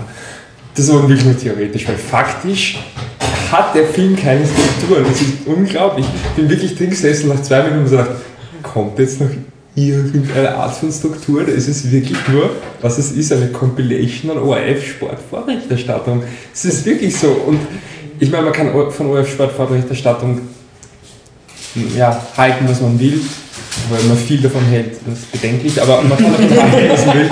Aber dafür ins Kino gehen und sich das zwei Stunden anschauen, ist halt schon recht hart. Aber nur so, um einfach zu erklären, wie der Film strukturiert ist. Er fängt an mit, ja, Streif ist das schwierigste Rennen in, im alpinen Winter. Und du merkst einfach, okay, also wenn du Skifahren bist, kennst du ihn, es ist Didier Küche, ein äh, bekannter Skifahrer aus der Schweiz. Du merkst, okay, Deutsch ist nicht seine Muttersprache, du musst einen Text vorlesen, der nicht in seiner Muttersprache ist. Und du merkst es einfach, dass er, also bei aller Liebe, aber er könnte es grammatikalisch gar nicht so korrekt sagen, du merkst so, aber ihr habt ihm die Wörter in den, in den, in den Mund gelegt, ihr habt ihm einen Zettel gegeben mit dem Text und das ist so unauthentisch, dass es einfach wehtut. Und dann hast du fetzige Slow-Mo. Slow-Mo ist so wichtig in dem Film. Slow-Mo-Aufnahmen von Skifahrern, die irgendwo hupfen und da die Streif runterfahren und Fans, die durchdrehen und Fans, die saufen, einfach so willkürlich. Und dann redet ein Amerikaner, dass er der erste Amerikaner war, der da gewonnen hat und du siehst immer noch Szenen, boah, nicht so dangerous und boah, boah, boah, boah, boah.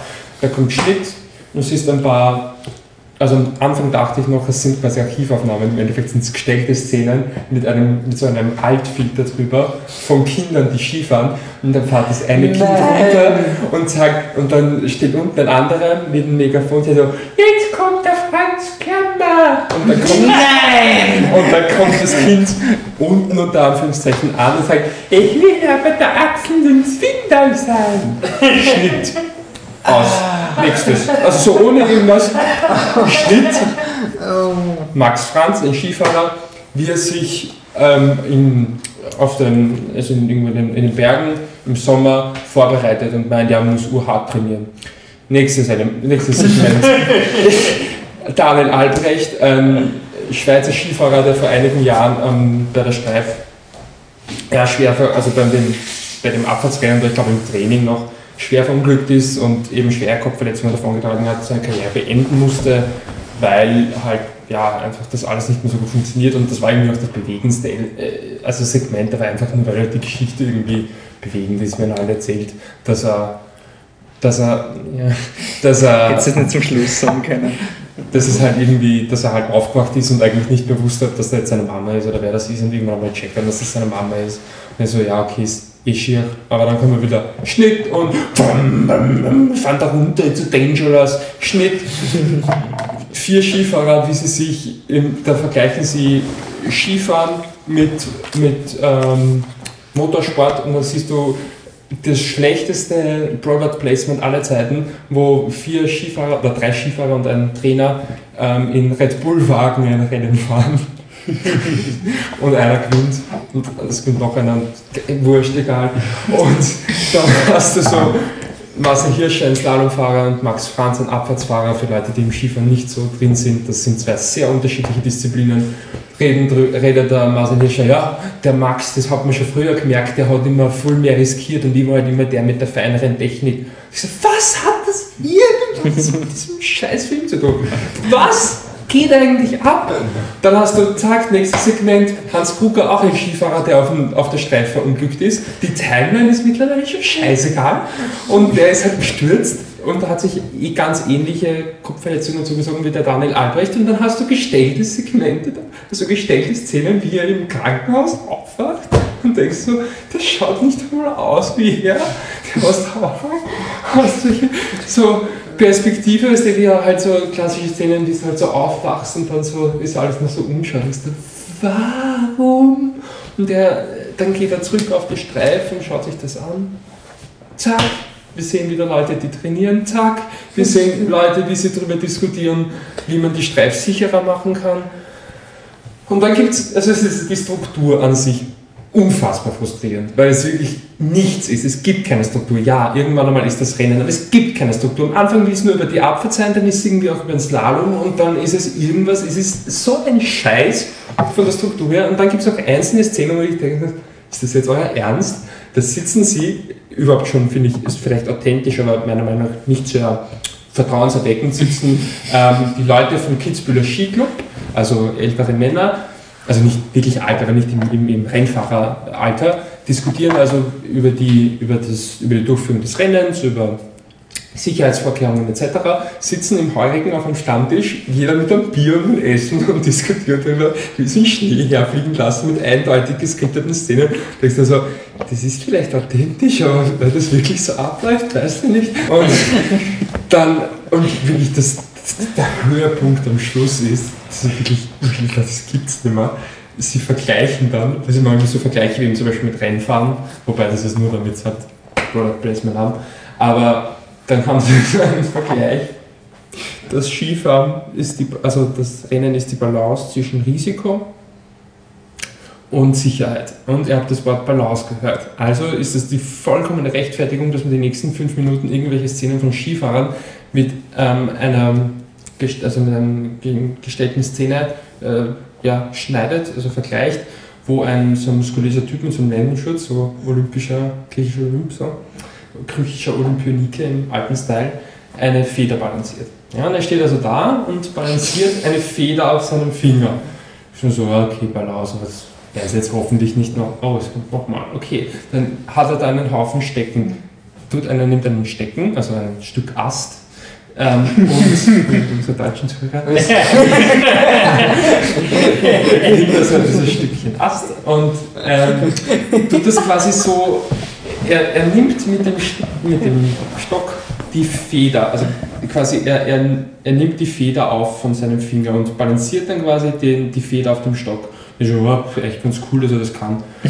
Und dann nimmt er einen zweiten Stock und balanciert den Stock mit der Feder auf dem Stock. Also quasi die Feder auf dem Stock auf dem Stock. Und ich so, boah, mit zwei kann er es auch noch, nicht schlecht, gell? Und dann dritten Steck so, mit drei? Irgendwie Ist ja ist das das? schon ein bisschen, irgendwie schon ein bisschen unrealistisch. Also, aha, der ist schon echt geschickt, dann hat er vier, fünf und irgendwann einmal steht er da mit so einem riesigen animierten Gerüst von so einer riesigen, also quasi, es wird wirklich, wirklich groß. Es ist sicherlich mit so 10, 15 Stecken, also Stöcken, ähm, wo er dann so, äh, also sich wie so einen Flügel, wo an der, an der Ende halt eine Feder liegt quasi und diesen, oh Gott, das sieht man wirklich, wie animiert der Dreck ist. Und ich habe es wirklich, es war nicht gut animiert, aber ich habe es ehrlich bei den ersten zwei, drei Dingen nicht kapiert. Sie hätten es mal sogar, sie hätten es mal sogar einreden können, dass das echt ist. Und dann machen sie so einen riesigen Bogen, der auch einfach vom physikalischen her überhaupt keinen Sinn ergibt. Und dann nimmt er noch einen Stock und stellt den,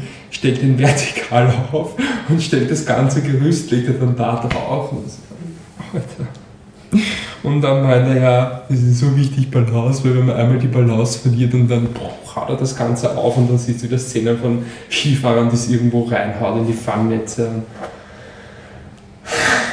Ich wollte ihn, also ich habe den Film eigentlich schauen, weil ich den Trailer gesehen habe und es war so, ja, Streif, one hell of a ride. Übrigens einen Satz, den sie voll unsubtil vielleicht zwei, dreimal reinbringen, vielleicht, ich weiß nicht.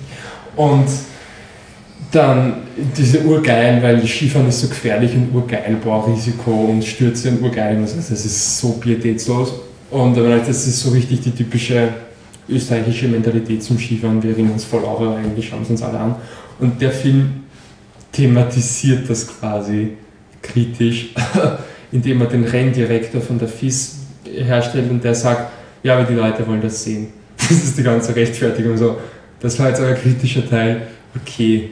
Und schön, dass ihr mir zwei Leute zeigt, die echt schwer gestürzt sind und die echt bleibende Schäden davongetragen haben. Aber warum müsst ihr dann alle zwei Minuten erwähnen, wie gefährlich es ist und das damit betonen, dass ihr irgendwelche Stürze zeigt? Warum? Das ergibt keinen Sinn. Aber ist ein Widerspruch. Der Film ist ein Scheißdreck. Der Film ist echt ein Scheißdreck. Entschuldigung an den Regisseur und den Drehbuchautoren, aber habt sich irgendwelche Gedanken gemacht? es schaut wirklich so aus, als wären sie am Ende des Jahres mit urviel Material dargestanden und hätten gesagt, "Pff, du Film ist das keiner, gell? Na, eigentlich nicht. Das machen wir, ja. Tschuk. Es gibt bei das eine schneiden, das. Na, was machen wir noch ein bisschen Slow-Mo? Ja, Slow-Mo. Ist gut. Ein bisschen schlechte Rockmusik, ja, ja, ist gut. Viel Schlagzeug, ja, ja. ja. Mhm. Okay, jetzt ein bisschen ruhigere Momente, ja, ja.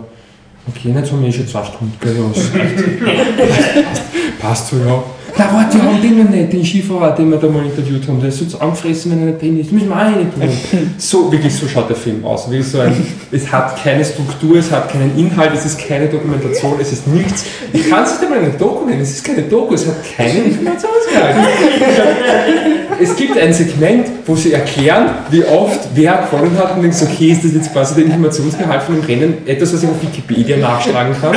Dann haben sie einen, einen Cameo von Hansi Hinterseer, weil halt Hansi Hinterseer ist. Hast so, ja, der Letzte, der den Slalom auf seinem Hausberg gewonnen hat, war Hansi Hinterseer. Dann siehst du dann, wie der Hansi Hinterseer gewinnt, 19 irgendwann, und dann siehst Hansi Hinterseer heute und sagt, ja, das war wirklich ein ganz tolles Gefühl. Außer kommt nie wieder vor. Das ist was für ein. Ich, dachte, gerade, ich habe mich gedacht, ja, Hansi Hinterseer, lustig, jetzt, jetzt wenigstens trashig, Guilty Pleasure und dann war er einfach gleich wieder weg und kam nie wieder vor. Und ich hey, warum? Dann haben sie ein gestelltes Segment, wo ein Skifahrer mit seinen Eltern, äh, mit seiner Familie skypt, mit seiner Tochter und seinen beiden Kindern. Du merkst richtig, wie die Leute auf, also die, die, die Familie auf Skype so richtig verunsichert ist davon, dass da überall Kameras, herum, Kameras herumstehen und dann merkst du, dass es inszeniert ist, wie er da sitzt mit dem Apple. Es ist so ein Scheißdreck! Entschuldigung, ich Also nicht empfehlenswert. das ist furchtbar. Das ist der schlechteste Film, den ich heuer gesehen habe. Ich habe nichts Schlechteres gesehen. Nicht nur im Keller? Bitte? Nicht nur im Keller? Nein, nein, im Keller hat halt wenigstens irgendeine Idee gehabt, so ein Scheißdreck war beleidigend alles. Aber Streife nicht mal beleidigend. Ich bin rausgegangen und habe gelacht. Ich habe während dem Film lachen müssen, weil es so blöd war. So furchtbar. Es ist so furchtbar. Wieso gibt es diesen Film? Wieso? Ich meine, ich weiß warum, weil sie sich vor einem Jahr gedacht haben, wir machen den und haben schon so viel Material gehabt, ja, was sollen sie dann machen? Sollen sie alles wegschmeißen, die ganzen Sponsoren sagen, ja, tut mir leid, können wir nicht machen. Geht nicht, klar, deswegen schneidet man es irgendwie zusammen. Aber hättet ihr euch nicht irgendwas überlegen können? Irgendetwas? Nein, es ist eine Frechheit, dass dieser Film existiert. Schaut ihn euch nicht an. Wirklich nicht. Das ist so ein Scheißdreck. Nein, sorry, aber nein, es tut mir leid, das so auszudrücken. Er ist wirklich so ein Blödsinn. Aber liegt es vielleicht daran, dass du absolut dich nicht für Sport interessierst und deswegen keinen Zugang Ja, hast? ha, ha, ha. Hm, Aber schau, das ist ja das. Wenn, wenn ich habe Angefangen hat die Review noch mit, mach mal das ganz sachlich. ich hab, nein, aber also ich habe mir gedacht, ich, ich, meine, ich bin nicht der größte Skifan, aber ich bin ja Sportfan, ich bin ja die Zielgruppe und ich denke mal, was für ein Scheißdreck ist das. Außerdem, der Film kennt keine Zielgruppe, das habe ich noch gar nicht erwähnt, weil er sich nicht sicher ist, wie sehr der Zuschauer Skierinnen kennt. Zum einen will er uns Sachen erzählen, die überhaupt nicht stimmen, was du als Skifahren weißt, wie zum Beispiel, dass man sich das ganze Jahr lang nur auf die Streif vorbereitet, das absoluter Blödsinn ist, weil Gottes Willen, ein Skifahrer, sich nur auf ein Rennen vorbereitet im Winter, ist ein totaler Schwachsinn. Und andererseits aber wieder will er dir dann äh, ist er dann wieder so und erzählt dir so Sachen, was ist dangerous und das ist so an der Grenze und an der Kippe und bla bla bla bla. Und da denkst du so, okay, das ist ja für Leute, die gar nicht Skifahren schauen und ich bin der erste Amerikaner, der es gewonnen hat und es gibt auch ein bisschen Englisch, damit es voll international ist und so. Und damit gibt es Elemente, die total so ja, ländlich sind und so total, auf- du kennst den Marcel Hirsch und du kennst den Max Franz, der wirklich nicht bekannt ist und solche Dinge, wo du denkst, ah, das ist dann wirklich für Skifans, also der Film hat nicht einmal ein Publikum und wenn es ein Publikum gibt, ich wäre es wahrscheinlich, aber ich bin es nicht, weil nein. Aber wenn man sagt, ähm, kann man einen Film, der schlecht ist, trotzdem noch gut finden, wenn Inspirationsmomente drin sind, die auf wahren Begebenheiten passieren? Das war ja bei diesem Film doch der Fall. Vor allem, weil der eine Skifahrer, Gott nein, ich, sorry, ich weiß, dass du eine Überleitung wolltest zum nächsten, aber es gibt, es gibt, den, es gibt den Hannes Reichel, ich weiß nicht, ob ihr den kennt, aber der hat halt den ganzen Winter schon starke Rückenschmerzen gehabt, das vielleicht auch 20 Mal erwähnt wird in dem Film, und dann kommt er halt auf die Streif und hat noch immer starke Rückenschmerzen und er weiß gar nicht, ob er überhaupt starten soll und er startet und er gewinnt und am nächsten Tag geht er ins Krankenhaus und kommt drauf, dass er fast gelähmt ist und dass er den Winter beenden muss und Gott sei Dank noch irgendwie heil aus der Sache rauskommt. Und da ist auch so im Film, es ist ja irgendwie, es ist nicht mal wirklich, nein, das ist falsch, wenn es wenigstens ein Thema wäre doch im Film, dass er verletzt ist. Das ist wurscht. Das ist so kurz vom Rennen, ah ja, da haben das Reichel ist ein bisschen angeschlagen und jetzt erwähnen wir kurz, dass das so ist. Und nach dem Film plötzlich geht er dann zum, zum Arzt und siehst wieder so eine gestellte Szene, wie er zum Arzt geht und hört, dass er nochmal Glück gehabt hat. Und ich so, was hat das? Nein, noch so ein, ein Ding, wo einfach sie noch irgendwas reinhauen, was sie gerade haben. Es gibt sogar einen, es gibt einen Bogen, das habe ich noch gar nicht erzählt, es gibt einen Bogen in dem Film. Ich habe am Anfang erzählt, das Kind, das runterfallen ist, ich will ja wieder Axel ins Windal sein, auch ein Skifahrer ist. Am Schluss sitzt Axel ins Windal in einer Halle, ich glaube es ist ein Flughafen, und da kommt dieses Kind daher und sagt, bist du der Axel ins Windal? Und das Kind sagt, das Windal sagt ja, und sagt, wenn ich groß bin, will ich auch einmal auf der Streif fahren wie du. Das ist das Ende. Oh, Spoiler. Nein, nein, nein. Ernsthaft. Ich habe gar keine Lust mehr. Haben wir noch Zeit? Oder? Du, wir haben schon lange keine Zeit mehr, aber. Sorry, wenn ich jetzt überzogen habe, wahrscheinlich ums Dreifache. Dreh jetzt einfach ab, wenn es nervt, seid, aber ich hab's rauslassen müssen. Dafür ist der Podcast da. Da- Nein, aber wirklich, schaut euch das nicht an. Bitte. Bitte schaut euch das nicht an. Es ist nicht lustig schlecht. Wirklich nicht. Es ist nicht lustig schlecht. Es ist. Nein. Ähm, ähm, ähm, ähm. Ähm, ähm, ähm, ähm, ähm, ähm, ähm. So, dann würde ich Klingt doch sagen. nicht wie ein Roboter. Oh nein, das ist nicht gut. Nein, das, das ist zu hart. Ähm, Hast du die Dinger? Also, ich hab's ja schon. Wisst ihr, Weißt du, was nicht so dangerous ist? Theoretische Physik. kommt auch vor einem Film. Aber ich halt auch, ich halt auch. Was Ja, theoretische Physik kommt nicht Streif vor. Ja, sie schießen einen Dummy runter. Ach so. Okay. Ist ja schon praktisch, ne? Ja, Okay, also wer ein Meister der theoretischen Physik ist, ist Stephen Hawking. Sollte eh den meisten, ähm, zumindest vom Namen her, ein Begriff sein. Oder aus Ähm, Simpsons-Folgen. Oh, Simpson-Folgen für Drama. Ähm, theoretischer Physiker, der heute mehr oder weniger mörder viel Beiträge zu ähm, ja, Forschung von schwarzen Löchern, spezielle Relativitätstheorie oder allgemeine Relativitätstheorie. David, unser Soundtechniker, korrigiere mich, wenn ich falsch bin. Äh, auf jeden Fall, wir können, wir können mal ganz objektiv sagen, dass der Typ ein unpackbarer Wissenschaftler ist. Und dazu kommt noch, dass ähm, Stephen Hawking ja mit ähm, ALS diagnostiziert worden ist und ähm, immer mehr die, ähm, seine ähm, Körperliche Motorik verloren. verloren hat. Also sozusagen, ähm, äh, wie kann, wie kann man es gescheit beschreiben? Also du, du, das Gehirn, also der Körper äh, degeneriert zwar nicht, aber die Signale werden immer weitergeleitet, oder? Also, Also, es ist eine Nervenkrankheit, oder? Ja. Also, also die Nerven können die, die Signale vom Hirn, also die, das eine System, ich weiß nicht, ob es das limbische ist oder das vegetative, aber eines von beiden Systemen geht quasi zugrunde. Und, Dadurch kann man sich dann eben nicht mehr bewegen, verliert dann auch die Fähigkeit zu sprechen, aber ist halt geistig. die geistigen Kapazitäten sind halt noch immer zu 100% gegeben. und ja, wenn man Stephen Hawking kennt, der hat es dann, dann im Endeffekt geschafft. noch, mein medizinisch bin keine Fachmann, aber ich glaube, ALS ist an sich sehr, also nicht nur tödlich, sondern man stirbt auch relativ schnell. Also Ja, also ich habe nur ganz seltene Form davon, weswegen er ja immer noch lebt. Und schon genau, weil man hat ihm ja zwei Jahre prognostiziert, Ja. dass er nur mehr hat. Und das dürfte normalerweise auch realistisch sein. Und. Auf jeden Fall ist dann, also wenn man Stephen Hawking auch von Bildern oder, oder Aufnahmen kennt, er hat halt diesen, ähm, er sitzt in diesem Sessel und er ist, er ist in der Lage zu kommunizieren über einen Computer, der ähm, über seine Augenbewegung die Wörter zusammenstellt. Ähm, gut. Theory of Everything ist jetzt basierend auf dem Buch Traveling to Infinity, My Life with Stephen Hawking. Dann My Life is Steve. My Life with Stephen, sorry, okay. Ah, ich hätte wissen müssen, dass der Michi nur korrekte Titel draufschreibt und nicht irgendwie versuchen zu ergänzen.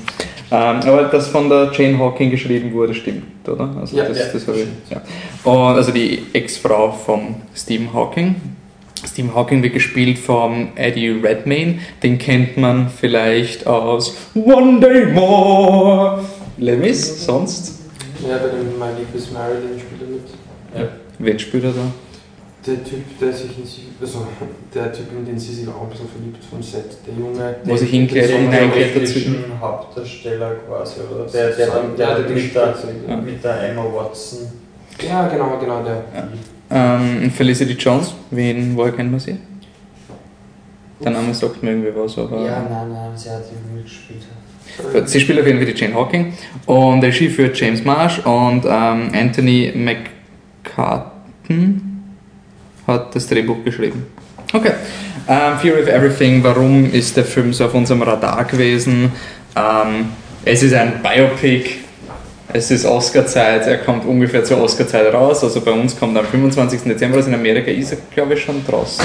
Zumindest Ja, ja. Limited Release oder sowas. Eh schon länger. Und theoretisch, es war überhaupt nicht unsere Motivation, aber es gibt einen coolen Film von James Marsh. Äh, Meinung war ja die Doku über den Belgier, der Ah, sich ja. bei den Twin Towers äh, geseilt hat. Mhm. Wahnsinn. Ich glaube, der James Marsh hat vorher nur Dokus gemacht. Oder? Ja. Also, ich meine, Man, Man on Wire hat einen Oscar gekriegt und der, die Doku ist ein Wahnsinn. Das ist super. Also, die kann man sich auf jeden Fall anschauen. Jetzt ist die Frage, kann man sich Theory of Everything anschauen? Patrick, du warst zu lange still. Ähm, ich bin noch der Positivste an dem Film, aber ich schaue gerade nach, wo sie mitspielt und sie war aus irgendeinem Grund anscheinend in den nächsten Spider-Man 2 dabei.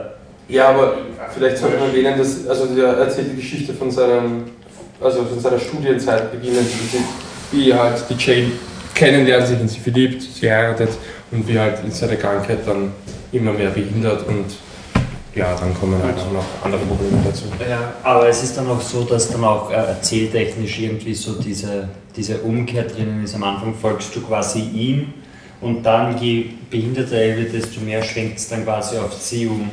und auf ihre Geschichte damit. Es ist vielleicht einerseits interessant, weil ihr Charakter dadurch mehr Bedeutung gewinnt, beziehungsweise auch die, die schauspielische Leistung von der Felicity Jones im Vordergrund äh, gestellt wird, die ja auch wirklich gut ist, muss man sagen. Also, Darsteller hat die hat, mir, die hat mir sehr gut gefallen, auch wenn es dann wahrscheinlich ein bisschen zu jung war für die El Ja. Teile nach.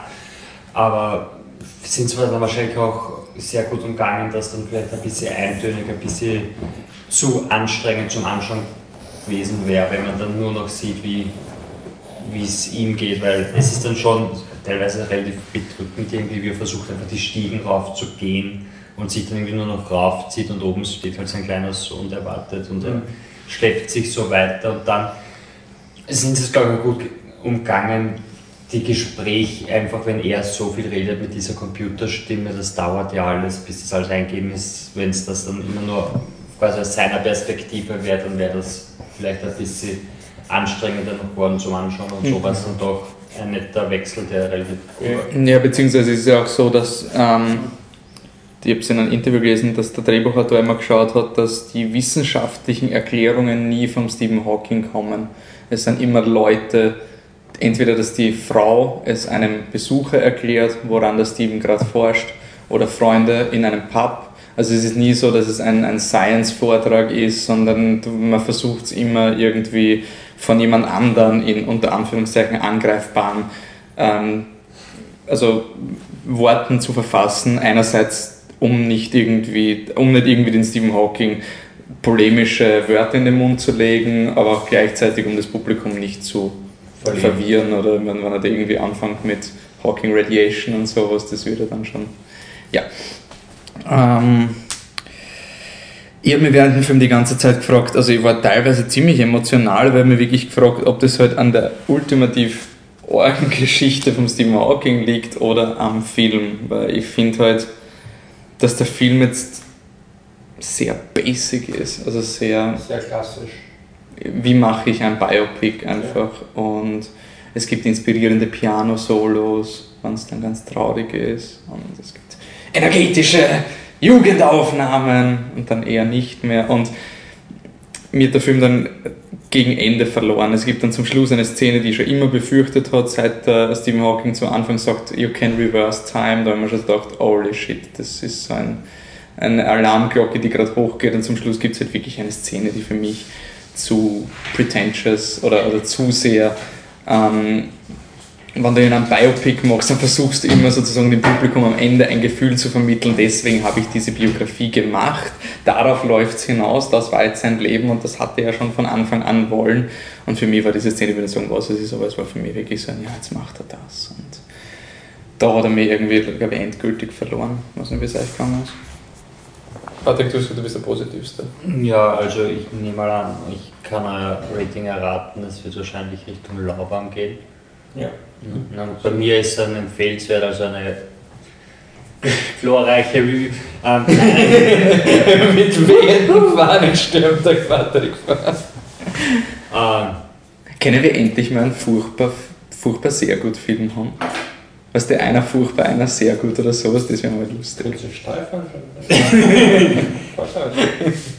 ähm, ja, ich finde also andere Biopics finde ich viel, viel furchtbarer als den. Ich habe den auch auf, einfach aufgrund der schauspielerischen Leistung Cooles Argument. ja, stimmt, ich habe steif gesehen. Nein, sorry. Ja, aber ich habe mir immer, da, ich bin da reingegangen und habe mir gedacht, jetzt muss ich mal einen King's Speech Verschnitt anschauen. Hm, Und wenn es mit dem, Naja, ist es ja. King's ja, aber ich, ich finde, ich finde, den- ich finde es Ja. echten Namen. Ja. King's Speech wirklich nicht. Okay, lassen wir öffnen wir die King's Speech Dose nicht mit dem Geschmack, aber der wäre für mich so ein kann ja schon befixt wird. Und Zero of Everything ist halt. Ja. Ja, ja, eh mein Problem war eben so wirklich so ein Ron Howard war einfach Zahlen-Biopic, eh wie du vorhin hast. Also so, Mhm. machen wir halt ein Über einen Stephen Hawking, wie du sagst, seine Geschichte ist klar, ist bewegend. Ich meine, es gibt Aber- ja Mördermomente in dem Film. Also es ja, gibt ja, aber es sind natürlich wenige. Ja, ja, aber ich meine, die, ich glaube schon, dass es, wenn du diesen Film schaust, also auch, ähm, wenn jetzt Leute diesen Film schauen werden, einfach mal, ja, schauen wir uns diesen Stephen Hawking Film. Ich glaube auf jeden Fall, dass generell die Rezeption positiver sein wird, als so wie wir drei über den Film reden. Weil wenn du den Film schaust, dann gibt es die Szene mit dem Kind oder eben, ähm, da gibt es die eine Szene, wo der Breakup mit der Jane Hawking und dem Stephen Hawking ist und die ist auch von der Lösung des Drehbuchs sehr interessant gemacht. Du hast irgendwie, normalerweise in einem Breakup hast du immer diesen, der Charakter muss sie umarmen und sie geht weg oder sonst irgendwas. Und jetzt hast du aber einen Charakter, der auf einem Sessel sitzt und nur ganz langsam reden kann, weil das halt alles dauert. Und das ist wirklich ganz nett gelöst. Das sind halt wirklich diese, diese, diese Juwelen, die halt in dem Film drin sind und auch der, der Eddie Redmayne ist für mich phänomenal. Also was für mich aber eher das Problem war, waren so Dinge wie, es gibt die Szene, wo die Jane Hawking, äh, wo es halt so nicht mehr so gut in der Ehe läuft und dann kommt die Mutter mal zu ihr und sie trinken Tee und sie sagt, ja, du solltest in einen Chor gehen. Und dann war ich so, what? Also so, so, so, so Scratch-Geräusch von der, von der Platte irgendwie so, wieso kommt das jetzt im Film? Und ich mir gedacht, okay, ich kenne die Jane Hawking nicht, vielleicht ist sie nachher irgendwie urbegabte Sängerin oder sonst wie, vielleicht ist das sozusagen dieser Moment. Das war für mich so ein, so ein Fremdkörper in diesem, in diesem Film, weil ich habe bis jetzt noch nichts zu tun gehabt und dann so ein... Das ist wirklich ein Fremdkörper? Nein, nein, also es war für mich die erste Entwicklung für sie. Also sie Ja, war ich- immer für den Stephen Hawking Ich da. fand den Shift auch sehr Und plötzlich radikal. kommt es immer gedacht, wieso machen sie das? Dann haben wir gedacht, okay, vielleicht entwickelt sie sich jetzt in ihre Richtung, jetzt geht es um sie. Und dann war so, ah nein, es ist, weil sie einen Mann trifft. Und das war für mich so dieser Moment, wo dieser Versuch für mich so, ja, okay, der Chor ist wurscht. Also es ist Aber ich wirklich. finde da einfach der Shift, also ich fand halt, du meinst, es war so frischend, dass er quasi sie im Zentrum stand. Eh, das habe ich mir auch gedacht, aber andererseits wirklich fand halt den Shift so radikal. Also wirklich so ein, ja, jetzt beschäftigen wir uns mit der Frau aus. Das war für mich nicht irgendwie so ein Übergang oder irgendwie natürlich, sondern das war so ein, ja, irgendwie wird jetzt Sophie Stephen Hawking, jetzt beschäftigen wir uns mit der Jane. Aber ich habe das, ich hab das mit dem Chor nicht tragisch gefunden, weil es ja immer da als geh in die Kirche, geh in die Kirche, geh dort zum Chor. Eh, das hat mich ja schon an sich genervt. Also dieses ganze Spirituelle hat mich schon genervt. Ja, das abgesehen, abgesehen davon, dass das sowieso Ja. Das war etabliert. ein Blödsinn ist, aber sie wird ja als, ist als äh, starke Katholikin aus einer, aus einer wirklich katholischen Ist- Familie dargestellt und dann kommt die Mutter und meint, oh, geh doch in die Kirche, da, da, da. das war für mich Aber es war eher, nein, nein, nein, es war für mich schon logisch, aber für, für mich war es so ein, in einen Chor zu gehen. Entweder führt es dazu, dass sie jetzt ein ult- ultrachristlicher Hardliner wird und sich deswegen, es war alles wegen diesem Biopic-Ding, ich habe gewusst, es wird jetzt nicht um ihren Charakter gehen, sondern es muss alles im Endeffekt für die Stephen Hawking-Story herhalten. Das hat mich vielleicht irgendwie gestört. So alles, was sie gemacht hat, waren Bullet Points für das Leben mit Stephen Hawking. Also wenn sie in den Chor geht, trifft sie den Typen und das könnte dann dazu führen, dass der Betreuer wird. Es, sie hat nie etwas gemacht, was für sie als Charakter. Also, Ja, eh, aber trotzdem machen Menschen auch andere Dinge und sie hat für mich nie als Charakter mehr gemacht, als die Frau von Stephen Hawking zu sein. Für mich, finde ich. Also die Frau, wo es dann irgendwann gegrieselt hat und dann hat sie ein eigenes Leben geführt, aber das sieht man auch nicht mehr wirklich, weil dann geht es eh wieder um den Stephen. Und das hat mir halt irgendwie, also ich, ich habe sie auch nicht wirklich, ich will nicht, nicht sagen, sie verspielt schlecht, aber sie war mir relativ wurscht. Also mir, ich war so, ja, wie gesagt, ich finde den Film jetzt nicht wirklich wow, oh mein Gott und so weiter, ich finde ihn ganz akzeptabel, deshalb ist eben auch ein empfehlenswert, weil ich bin mir sicher, also so wenn ich jetzt einfach nur denke an Leute, die ich kenne, viele Leute, die ich kenne und die sich den anschauen, würden nachher sagen, der war wirklich gut und der hat ihnen wirklich gefallen, deshalb kann, kann ich halt eben diesen Stempel drauf geben, von wegen, dass du Leute Ja. ins Kino schickst, mir empfehlenswert. wenn es ihr euch anschauen wollt, er wird euch mit Sicherheit gefallen. Aber das, das ist bei Biopics ja doch meistens so. Ja. Also von dem. Ähm, aber trotzdem, ich, trotzdem, ich finde, beide haben sehr gut gespielt. Ähm, ich, also wenn er nominiert wird, ist das mm, sowieso klar. Ähm, Best Picture, nein, aber wird er, glaube ich. Ich glaube schon, dass er halt so ein, vielleicht, dass er sich noch in den Regie-Oscar reinschummelt und, und Drehbuchkategorie ist ja weiter gefächert, du hast ja Adapted und, und Original. Ich weiß Also, gar nicht, wo er, wo er bei der Regie ist, aber ich glaube, er ist, er wird für, für Best Picture wird er, glaube ich, nominiert. Mhm. Ich glaube, da ist er bei den Listen weit vorne und Adapted Screenplay ist durchaus, durchaus möglich. empfehlenswert, bei mir ist er Lauban, bei Michi, sag's nochmal dann voll. Lauban. Gut, und jetzt Überleitung. Überleitung. Naja, lauwarm ist ja immer noch wärmer als im Winter ist und im Winter haben wir auch Weihnachten. Sehr gut. Ich finde, wir sollten eine Best of Combination an, an Überleitung machen. ja, ähm, ähm, Ja, ist gut.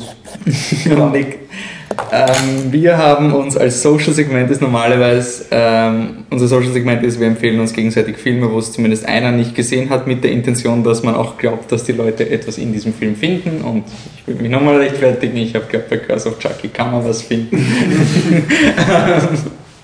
Und weil jetzt Weihnachten ist und der Patrick so ein Weihnachtsfan ist und für unseren Weihnachtspodcast haben wir gesagt, nehmen wir Happy Christmas, den haben wir auch schon erwähnt bei unserem Biennale Vorschau ähm, von Joe Swanberg, der neue Film. Joe Swanberg kennt man von ähm, Drinking Buddies. Wenn man nicht weiß, was Drinking Buddies ist, hört euch unseren Top 10 of the, of the Half Year Podcast an. Mhm. Ah ja, ich will nur erwähnen, wir werden jetzt demnächst noch kein, ich weiß, Ende Dezember werden alle deppert und man muss unbedingt die Top 10 Listen so schnell wie möglich pushen und schauen, dass man noch King's Speech auf Platz 1 gibt und sich dann ein Jahr später wundern, wieso man was, was man getrunken hat und wieso Hugo auf der Top 10 Liste war. Deswegen gibt es bei uns noch keine Top 10 Liste, auch der, unser, unser Year's End Podcast und sowas, das ist alles erst nach der Oscar-Saison wahrscheinlich, weil ja. vorher hat es keinen Sinn, es fehlen uns, ich meine, wir können keine Top 10 Liste ohne Dinge wie Imitation Game und Citizen 4 und solche Dinge machen, die noch... Ja. Also, wundert euch nicht, warum wir noch nicht keine Top 10 Liste, aber weil Weihnachten ist, haben wir gesagt Happy Christmas. Ja, und wichtig ist, du hast gesagt, wir schauen Happy Christmas. Ja, man dachte, ich mache da Freiheit. Ja, du, ja, ja, voll. Okay, ich finde auch die. Hm? Nein. Ich? Ja, voll okay, ja, genau. Okay, oder? Genau. voll okay. Und damit ist es auch schon ganz super. Regie, Regie und Drehbuch kamen von Joe Swanberg, der ähm, ja, eine Geschichte aufgezogen hat von einem Typen, der verheiratet ist ähm, Anfang 30, Mitte 30 ist, gerade einen Sohn bekommen hat und dann kommt seine jüngere, verantwortungslose Schwester daher und, und lebt für kurze Zeit bei ihm, bis sie selber was gefunden hat, weil sie will jetzt quasi wieder in diese Stadt ziehen. Und das alles spielt halt um die Weihnachtszeit, sagen wir mal. Das, das heißt, es steht ein Christbaum im Hintergrund. Und einmal gibt es eine Szene, wo ein Geschenk übergeben ja, wird. Ja, man, es zweimal. Zweimal? Man, muss schon sagen, es gibt dann schon, also das Finale des Films ist, ist der Weihnachtsabend oder der Weihnachtsmorgen. Ja, ja, ist ja der 25. Dezember. Das Kind freut sich dann über die Geschenke. Das ist ja. schon ein Weihnachtsfilm. Ja. Also, geht als Weihnachtsfilm durch. Joe Swanbergs Sohn Jude spielt auch dessen Sohn im Film und seine Frau wird gespielt von Melanie Linsky. Kennt man es zu in der Haufmeile? Ja. Die fürchte ich, befürchte ich auch. Die und was, was, was genau, die, die Stalkerin der ja. Nachbarin. Und das wirklich Interessante ist, ich habe Two and a Half Men immer nur im Durchschalten gesehen, das heißt immer nur im Fernsehen auf Deutsch. Ja. Und ich habe nicht gewusst, dass sie Neuseeländerin ist. Das heißt, wie sie in dem Film auf einmal mit diesem komischen britischen Dialekt redet, habe ich, hab ich mich nicht mehr auskannt, was gerade passiert ich war wirklich sehr, was, warum redet sie so? Was, was will sie sein? Der, der Film spielt in Chicago, was soll der Blödsinn werden? Und dann habe ich extra nach, also ich, ich habe wirklich nachgelesen, was da abgeht und dann bin ich draufgekommen, sie ist nur Seeländerin und redet deshalb so. Aber Hauptdarstellerin ist die Anna Kendrick, die ja von Drinking Buddies quasi mit rübergenommen hat und die spielt eben diese 27-Jährige, die gerade mit dem Freund Schluss gemacht hat, zu ihrem Bruder zieht, dort bei ihm im Keller wohnt und ja, sich halt hin und wieder gehen lassen. Sie sauft sich nieder, ähm, sie hält dem. Ist auch ein furchtbarer Betrunkener, also man kann sie nicht bewegen, sobald sie betrunken ist. Das ist auch irgendwie ziemlich schwierig, wenn man da angerufen wird und die Schwester abholen muss. Ja. Kennen wir doch alle von irgendwelchen Partys von früher, sag mal, wo irgendein Mädel auf einem besoffen am Boden liegt und sagt, sie bewegt sich nicht mehr. Und äh, ja, die zieht halt wieder ein und. ähm, sie verspricht zum Beispiel, dass sie babysittet, damit die zwei Eltern was miteinander machen können oder weil beide irgendwo sind und keine Zeit haben. Und dann war sie halt besoffen und deshalb schlaft sie aus. Dann müssen sie erst wieder den Babysitter holen, der gespielt wird von Mark Webber, den wir aus Scott Pilgrim kennen. Aus der Formel 1. Oder aus der Formel 1, ein anderer. Mich ist der Sportrun. Okay. Fun Fact: Mark Webber ist auch für Red Bull gefahren, genauso wie die Skifahrer in der Streif. Und wir bringen uns jetzt wieder zu Drinking, äh, nicht Drinking war das Happy Christmas? Mark Webber. Genau. ähm, und ja, und das war's im Großen und Ganzen die großartige meine, man muss anmerken, der Film dauert nur 70 Minuten inklusive Credits oder Nein, extra. 1,20. Ah, plus, also 1, na, 1,20 plus in- inklusive 1,22 dauert er. Genau, mit Credits. Von Anfang bis Ende. Ihr findet ihn zum Beispiel auch auf YouTube, wenn ihr wollt. Wirklich? Ja. Drinking Buddies und äh, Happy Christmas findet man auf YouTube im Ganzen. legal. Und da ist auf YouTube. YouTube, Alter. Die sperren, dass er jetzt nicht legal ist. Naja, nein, es gibt viel so. Ich meine, für eine Ja. Zeit lang. Aber es ist von Joe Swanberg approved, dass es auf YouTube ist. Ah, ja. Das ist seine Möglichkeit, ähm, diese Filme rauszubringen. Weil sonst schaffst du es ja nicht. Okay. Ich nicht, dass er immer noch so released auf ein paar Jahren. Das sind Filme relativ regelmäßig auf irgendwelchen Videoplattformen rausbauen. Ja, ich nehme mal an, also vorher werden es bei Netflix und so weiter rausgebracht werden und dann irgendwann werden es halt noch auf YouTube gestellt, damit es vielleicht noch mehr ähm, Zuschauer sehen können. Und ja, so ein der Sub Subplot ist quasi, dass die ähm, eine, die Anna Kendrick, also die Jenny, mit ihrer Freundin, die gespielt wird von Lin- Lina Dunham, reden mit der Mutter und, und bringen halt ihre feministischen Ideen Wieso sagt mir der Name Lena Dunham? weil das die von Girls ist. Das habe ich nicht geschaut. Aber du kennst sie, hat auch ein Buch geschrieben, das ist so eine, sie ist so Sie ist die eine der, genau, sie ist die Feministin im, im die Fernsehen. Feministin. Okay. Die, die macht so relativ feministische Filme und man merkt halt voll, dass sie einfach ihr eigener Charakter Ja, wieder ist. war, also ich finde Lena Dunham eigentlich cooler, wenn der Film anst- anstrengend ist. Ja, du bist Lena Dunham, okay. Findest du sie nicht in Girls auch anstrengend? Lustigerweise nicht. Ich habe bei dem Wow. Film echt kapiert, warum die Leute sie anstrengend finden in Girls. Aber Girls selbst hat es mich nicht gestört, weil die ganze Serie drauf aufbaut auf dem. Aber da war es Finde ich, finde ich wirklich beeindruckend, weil Girls ist, glaube ich, eine Serie von den furchtbarsten Menschen, die ich mir vorstellen Ja, ja. könnte. Also, Kann sein. Ich meine, ich finde alle bei Girls, finde ich, ich finde die Serie cool, aber ich finde die Leute einfach unglaublich anstrengend. Und äh, auf jeden Fall, ja, reden sie ihr quasi ein, dass, dass die Mutterrolle irgendwie doch relativ wenig ist und sie soll doch ihren schriftstellerischen ähm, Ambitionen mehr folgen. Und dann habe ich schon geglaubt, das wird jetzt so ein, so ein böser Streit dann. Und im Endeffekt ist es so ein, hey Schatz, ich würde gerne mehr schreiben. Ist okay, Ich finde den Joe Swanberg-Charakter so cool. der, ist, also, der, ist, der, ist, der ist wirklich, also er hat anscheinend das Drehbuch geschrieben und hat gesagt, aber ich will keinen Bösen spielen, ich will lieb sein. Und dann lacht er die ganze Schatz, ich finde es eh okay. Ich will, dass du es noch mehr machst. Okay, ich will keinen Charakter haben. Ich will mit Kindern arbeiten. Ja, aber dazwischen, aber dazwischen einmal schreit er seine Schwester an. Ja. Und dann sagt er nachher, ja, sie ist halt büchslos, was soll's. Und Ja, aber also- was, also, ich finde, dass, dass die Highlights der, des Films waren eigentlich, wie sie zusammengesessen sind, diese feministischen Sexroman. Ich, ich habe das unglaublich Ich unterhalten. hab's auch recht lustig gefunden. furchtbar. Nein, ich habe es einfach nur lustig. Aber ich hab's irgendwie, eh, irgendwie lustig gefunden, weil ich nicht wusste, ob das auf was hinausläuft, so nach dem Motto, meine, du als ambitionierte Schriftstellerin, sie ist ja, vorher ist sie ein Typ, der nie Bücher rausbringt, weil sie immer so langsam arbeitet und weil sie irgendwie so, wahrscheinlich, weil sie so perfekt machen will, sie braucht so viel Zeit. Und dann sagen sie halt, ja, jetzt schreib halt mal sowas, es schreibt sich sozusagen von selbst. Also es glaubt auch die Anna Kendrick sozusagen, dass das in drei Tagen oder neun Tagen oder so geht. Und dann schreiben sie sich das dann immer gedacht, ob das nicht irgendwann ein, ein Problem für die, für die Hauptdarsteller, also die, die Mutter wird, dass sie so einen Schund schreibt. Ich meine, jetzt nur vom moralisch Verantwortlichen. Ich habe mir schon irgendwie gewartet und dann so, das war nein. eigentlich nur zum Spaß und plötzlich geht sie voll auf und findet das so super. Das war für mich so ein, Okay.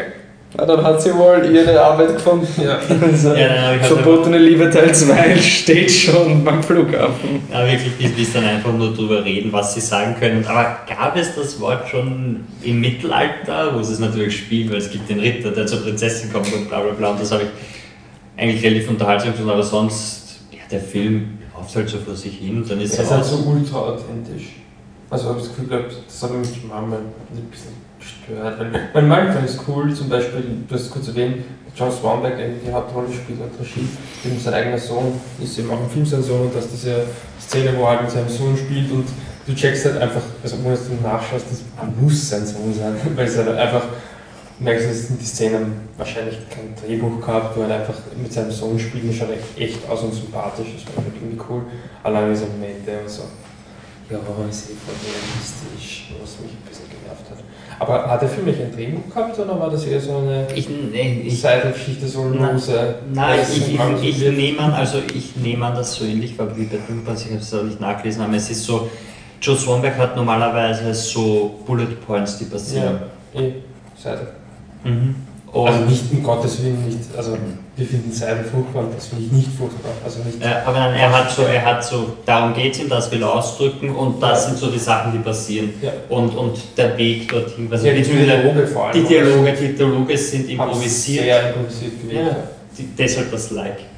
Oh mein Gott, also wenn es den auf Englisch schaut und Anna Kendrick redet länger als drei Minuten, dann müsst ihr sie nur noch Ja. schlagen, weil sie sagt down like. Und es ist wirklich so ein Like, oh mein Gott, bitte sag, bitte sag, bitte sag. Weil das, das, das war echt anstrengend. Aber sonst, ähm, ja, das war auch ein, ein Kritikpunkt bei Drinking Buddies, ist immer dieses so, es, ist, es läuft auf so wenig hinaus, was ich halt bei dem, bei Drinking Buddies nicht finde, aber bei dem verstehe ich den Kritikpunkt voll, weil es ist so ein, ja, es ist halt Weihnachten und sie hat sich halt deppert aufgeführt, aber dann Ich weiß nicht, ich finde halt auch da, das Happy Christmas, es, es schaut erstmal irgendwie die DVD in der Hand gehalten habe, weil ich bin halt so immer so die Weihnachts-DVDs geschaut und so habe ich noch irgendeine nicht und sonst irgendwas. Und wie ich das gesehen habe, habe ich mir gedacht, warte mal kurz, den Titel haben wir bei der Biennale besprochen und das Cover war so sowas von nicht Grammar. Ich habe mir so gedacht, das kann nicht der Typ von Drinking Buddies sein, weil also rote Schrift und lustig und der Weihnachtsbaum im Hintergrund ja. süß so. Also ich, aber ich glaube halt schon, dass halt das die einzige Möglichkeit ist, diesem Film halt auch dem auch ein Profil zu geben, weil wenn du stattdessen Anna Kendrick 70 Minuten ist bei einer Familie, dann ist aus. Es ist, er- der Film hat im Vergleich zu, ich meine, ich habe Drinking Buddies nicht gesehen, aber der Titel Drinking Buddies impliziert mir mehr, was auch das sein könnte, als die Story von Happy Christmas, wenn ich das irgendwie zusammenfassen müsste in einen catchy Titel. Wenn nicht Weihnachten wäre. So Happy Christmas, ja passt, das legst du einfach hin. Anna Kendrick kennt man und hoffentlich greift irgendwer hin. Es ist wirklich für mich so ein bisschen ein, ein Profiltitel für einen Film, damit's Ja. nicht, damit er nicht ganz unter, also damit du irgendwie vielleicht mal das weiter hinausgeben kannst. Aber ohne jetzt, dass der Film sich selber kreativ einschränkt dadurch. Aber es ist halt irgendwie, das, das Weihnachten ist halt schon weniger dominant als im Verkauf. als du es gern hättest. Ich muss sagen, das ist die perfekte Art von Weihnachtsfilm für mich, weil es kommt halt. Ein bisschen kommt Weihnachten vor, dann ist der Schatz auch schon wieder vorbei. Das, das fand ich sehr, sehr sympathisch. Das ist so ein, oh, jetzt ist Weihnachten, da Kind, hast du ein Geschenk. Uh, es ist ein Fahrrad. Ja, spiel damit. Sie ist nicht da. Gehen wir sie suchen. Und das war's mit Weihnachten. Wieso schaut man da dann einfach nicht einen Nicht-Weihnachtsfilm? Das kann man nicht. Nein, also ich, ich meine, das ist gar nicht der Kriegpunkt wegen Weihnachtsfilm, aber mir hat es irgendwie wirklich so gefragt, so, woher das, das titelmäßig kommt, also wie das im Prozess war. Aber jetzt, es ist halt einfach sowas von überhaupt nicht dominant und wird aber Front and Center aufgeklebt, deswegen. Ähm, ja, was, Bewertung? Empfehlenswert. Ja, empfehlenswert. Ja, auch. Es ist halt so ein. Ähm, habt ihr noch irgendwelche Weihnachts... Auch wenn du nicht der Weihnachtsfan bist, aber hast du irgendeinen Weihnachtsfilm, den du trotzdem gern schaust? Um, Rare Exports. Worum geht's da? Nur schnell. Nur Ah, schnell. das ist, glaube ich, ein norwegischer Film über ähm, sie, den, der ist am, am Slash Film Festival gelaufen, ähm, sie fangen, sie fangen einen, einen, oder sie finden im Eis einen Weihnachtsmann, nur der ist ziemlich böse. Und, dann, und das Dorf ist halt ziemlich arm und sie versuchen dann halt irgendwie diesen zu verwenden, um was zu bekommen. Das, ist- der Hauptdarsteller ist so ein kleiner Junge, der dann eben glaubt, das ist der Weihnachtsmann, dann angekettet und schaut halt eher böse aus und hat so einen Sandlerbart und überkrantig und, und ist ein ziemlich amüsanter und ziemlich cooler Film. Ähm, basiert, glaube ich, auf irgendeiner Webserie oder sowas und wurde dann zum Film Okay. aufgeblasen. Der ist sehr unterhaltsam und Gremlins ist, glaube ich, auch ein Weihnachtsfilm, oder? Ja, Brian Gremlins ist ein Weihnachtsfilm. Na dann. Welche? Mir fallen die Jungs an, also die, wie heißen die? O Palmenbaum? Der Äh, Single Bells und O Palmenbaum, Ja, genau. ja. Oh, Palmenbaum ist der zweite. Ist der zweite, ja. Ich kenne sogar nur den zweiten. Der zweite ist nicht so gut, aber der erste Ah, ich ist. find- Also, ich kenne den ersten, der zweite ist auch unterhaltsam. Also, Also der, der erste ist, ist viel besser. ist eine Doku. Das könnte man fast als dokumentarischen Essayfilm verkaufen. Also, auf jeden Fall sehr cool. wenn ihr den noch nicht gesehen habt, das Ein ist wirklich. Absolut österreichischer Film. Ja, und ich glaube, es ist wirklich auch so ein Film, den du außer von Österreich den Leuten gar nicht sagen. Nein, aber weil die Charaktere existieren schon, aber einfach diese österreichische Mentalität und halt, ich glaube, jeder erinnert sich an die Großmutter. Ja. die halt einfach, ja, die Leider. ist, es, zu Beginn des Films ist eine Title Card, ähm, dieser Film basiert nicht auf realen Gegebenheiten, ist komplett fiktional und ja. ähm, Ich will jetzt nicht Kevin allein zu Hause sagen. Aber Ähm, Kevin nein, allein. nein, nein, ich habe nämlich zwei abstrakte. Ich, nein, ich habe zwei abstrakte Weihnachtsfilme, einer weniger, einer sehr abstrakt. Ähm, einer ist ähm, Batmans Rückkehr, weil der spielt zu Weihnachten. Es gibt einen Weihnachtsbaum und es geht eigentlich um drei ausgestoßene Wesen der Gesellschaft, den Pinguin, die Catwoman und den Batman und ja, er ist urdeprimierend und alles ist scheiße und am Ende sagt der Alfred, frohe Weihnachten, for what it's worth, Merry Christmas, Mr. Wayne. Und es ist so ein, ja, alles ist im Ruin. Es ist wirklich ein Weihnachtsfilm mit Batman und ungefähr so motivieren kann man das sich vorstellen. Ich finde, äh, der Film ist kritisiert, weil er nicht true to the source ist, aber es ist ein Tim Burton-Film, wie ich ihn gern wieder sehen würde, weil Tim Burton einfach absolut crazy ist und, und schleim und ekelhaft und grausig. Mich so gefürchtet als Kind. Die Geist dürfte ziemlich unbedeutend sein. Hab ich gehört. Wahrscheinlich nicht. Ich glaube nicht, dass der noch wirklich einen Burton-Film. Ich glaube auch nicht mehr. Also es ist glaube ich ähnlich wie, wie dass man sagt, Cronenberg soll mal wieder so einen Body Horror, crazy Blutfilm machen. Es ist aber vorbei. Ah, Ähm, der Christoph Waltz. der Ohne Christoph- den, ohne den gibt es keine Golden Globes. Nein. Und der zweite ist noch äh, Children of Man, weil es eine super neue Interpretation der Jesus-Geschichte ist. Weil es geht darum, dass ein Baby geboren wird, wo alle crazy werden, was politische Konsequenzen haben könnte. Und es ist irgendwie eine, eine realistische Jesus-Geschichte, weil das Kind ist nichts Besonderes, aber es geht einfach darum, was, was bewirkt es in uns und wozu gibt es Kinder, so, so rational böse das jetzt klingt. Äh, wunderschöner Film von Alfonso Cuarón hat nichts mit Weihnachten zu tun, nur von der Thematik. Ich finde den so spitze. Also ich finde, das ist einer der besten modernen Filme, die ich kenne. Der ist wahnsinnig gut. Mit einer unglaublichen Cover auch von Ja. Manuel Lubriates.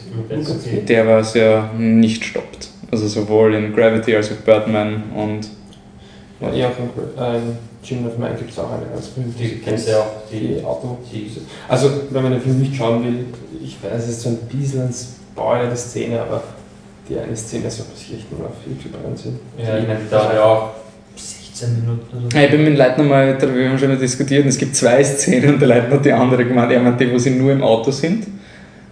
Und wir meinen die, wo er übers Kriegsfeld rennt. Wel- Welche nur im Auto? Die, wo sie mit dem Auto davon flüchten. Die, Von- von- Wo ein Charakter Farm plötzlich drauf geht. Vor dieser Farm davon flüchten oder der Weg zu der Farm hin?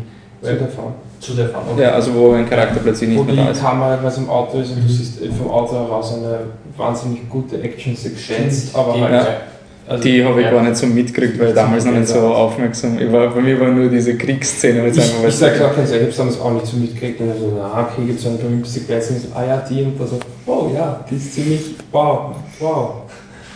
Aber egal. Okay, wenn ihr uns wenn ihr uns zu Weihnachten alle Glückwünsche geben wollt oder wenn ihr noch einen Weihnachtsfilm habt, den man unbedingt schauen soll, Patrick.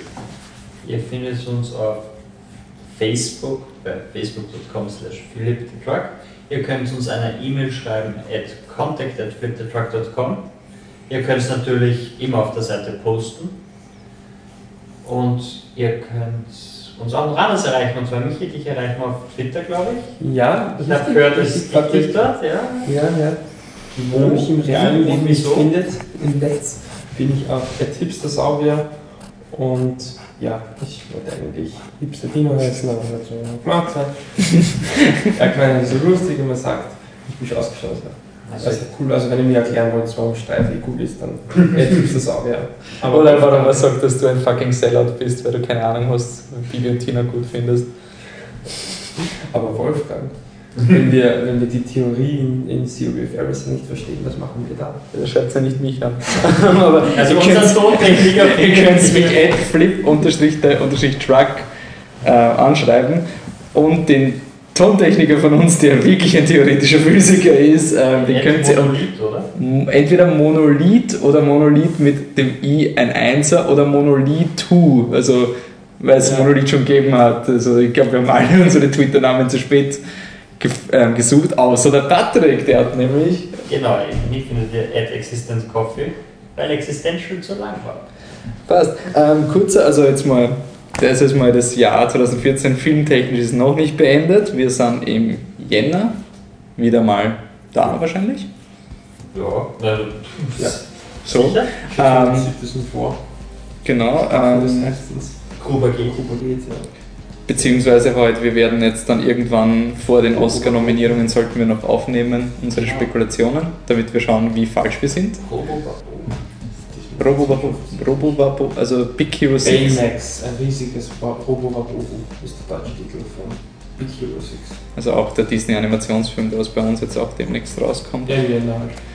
Okay, dann war's das. Danke, dass ihr zugehört habt. Frohe Weihnachten und wir sehen uns dann 2015. Ciao. Tschüss.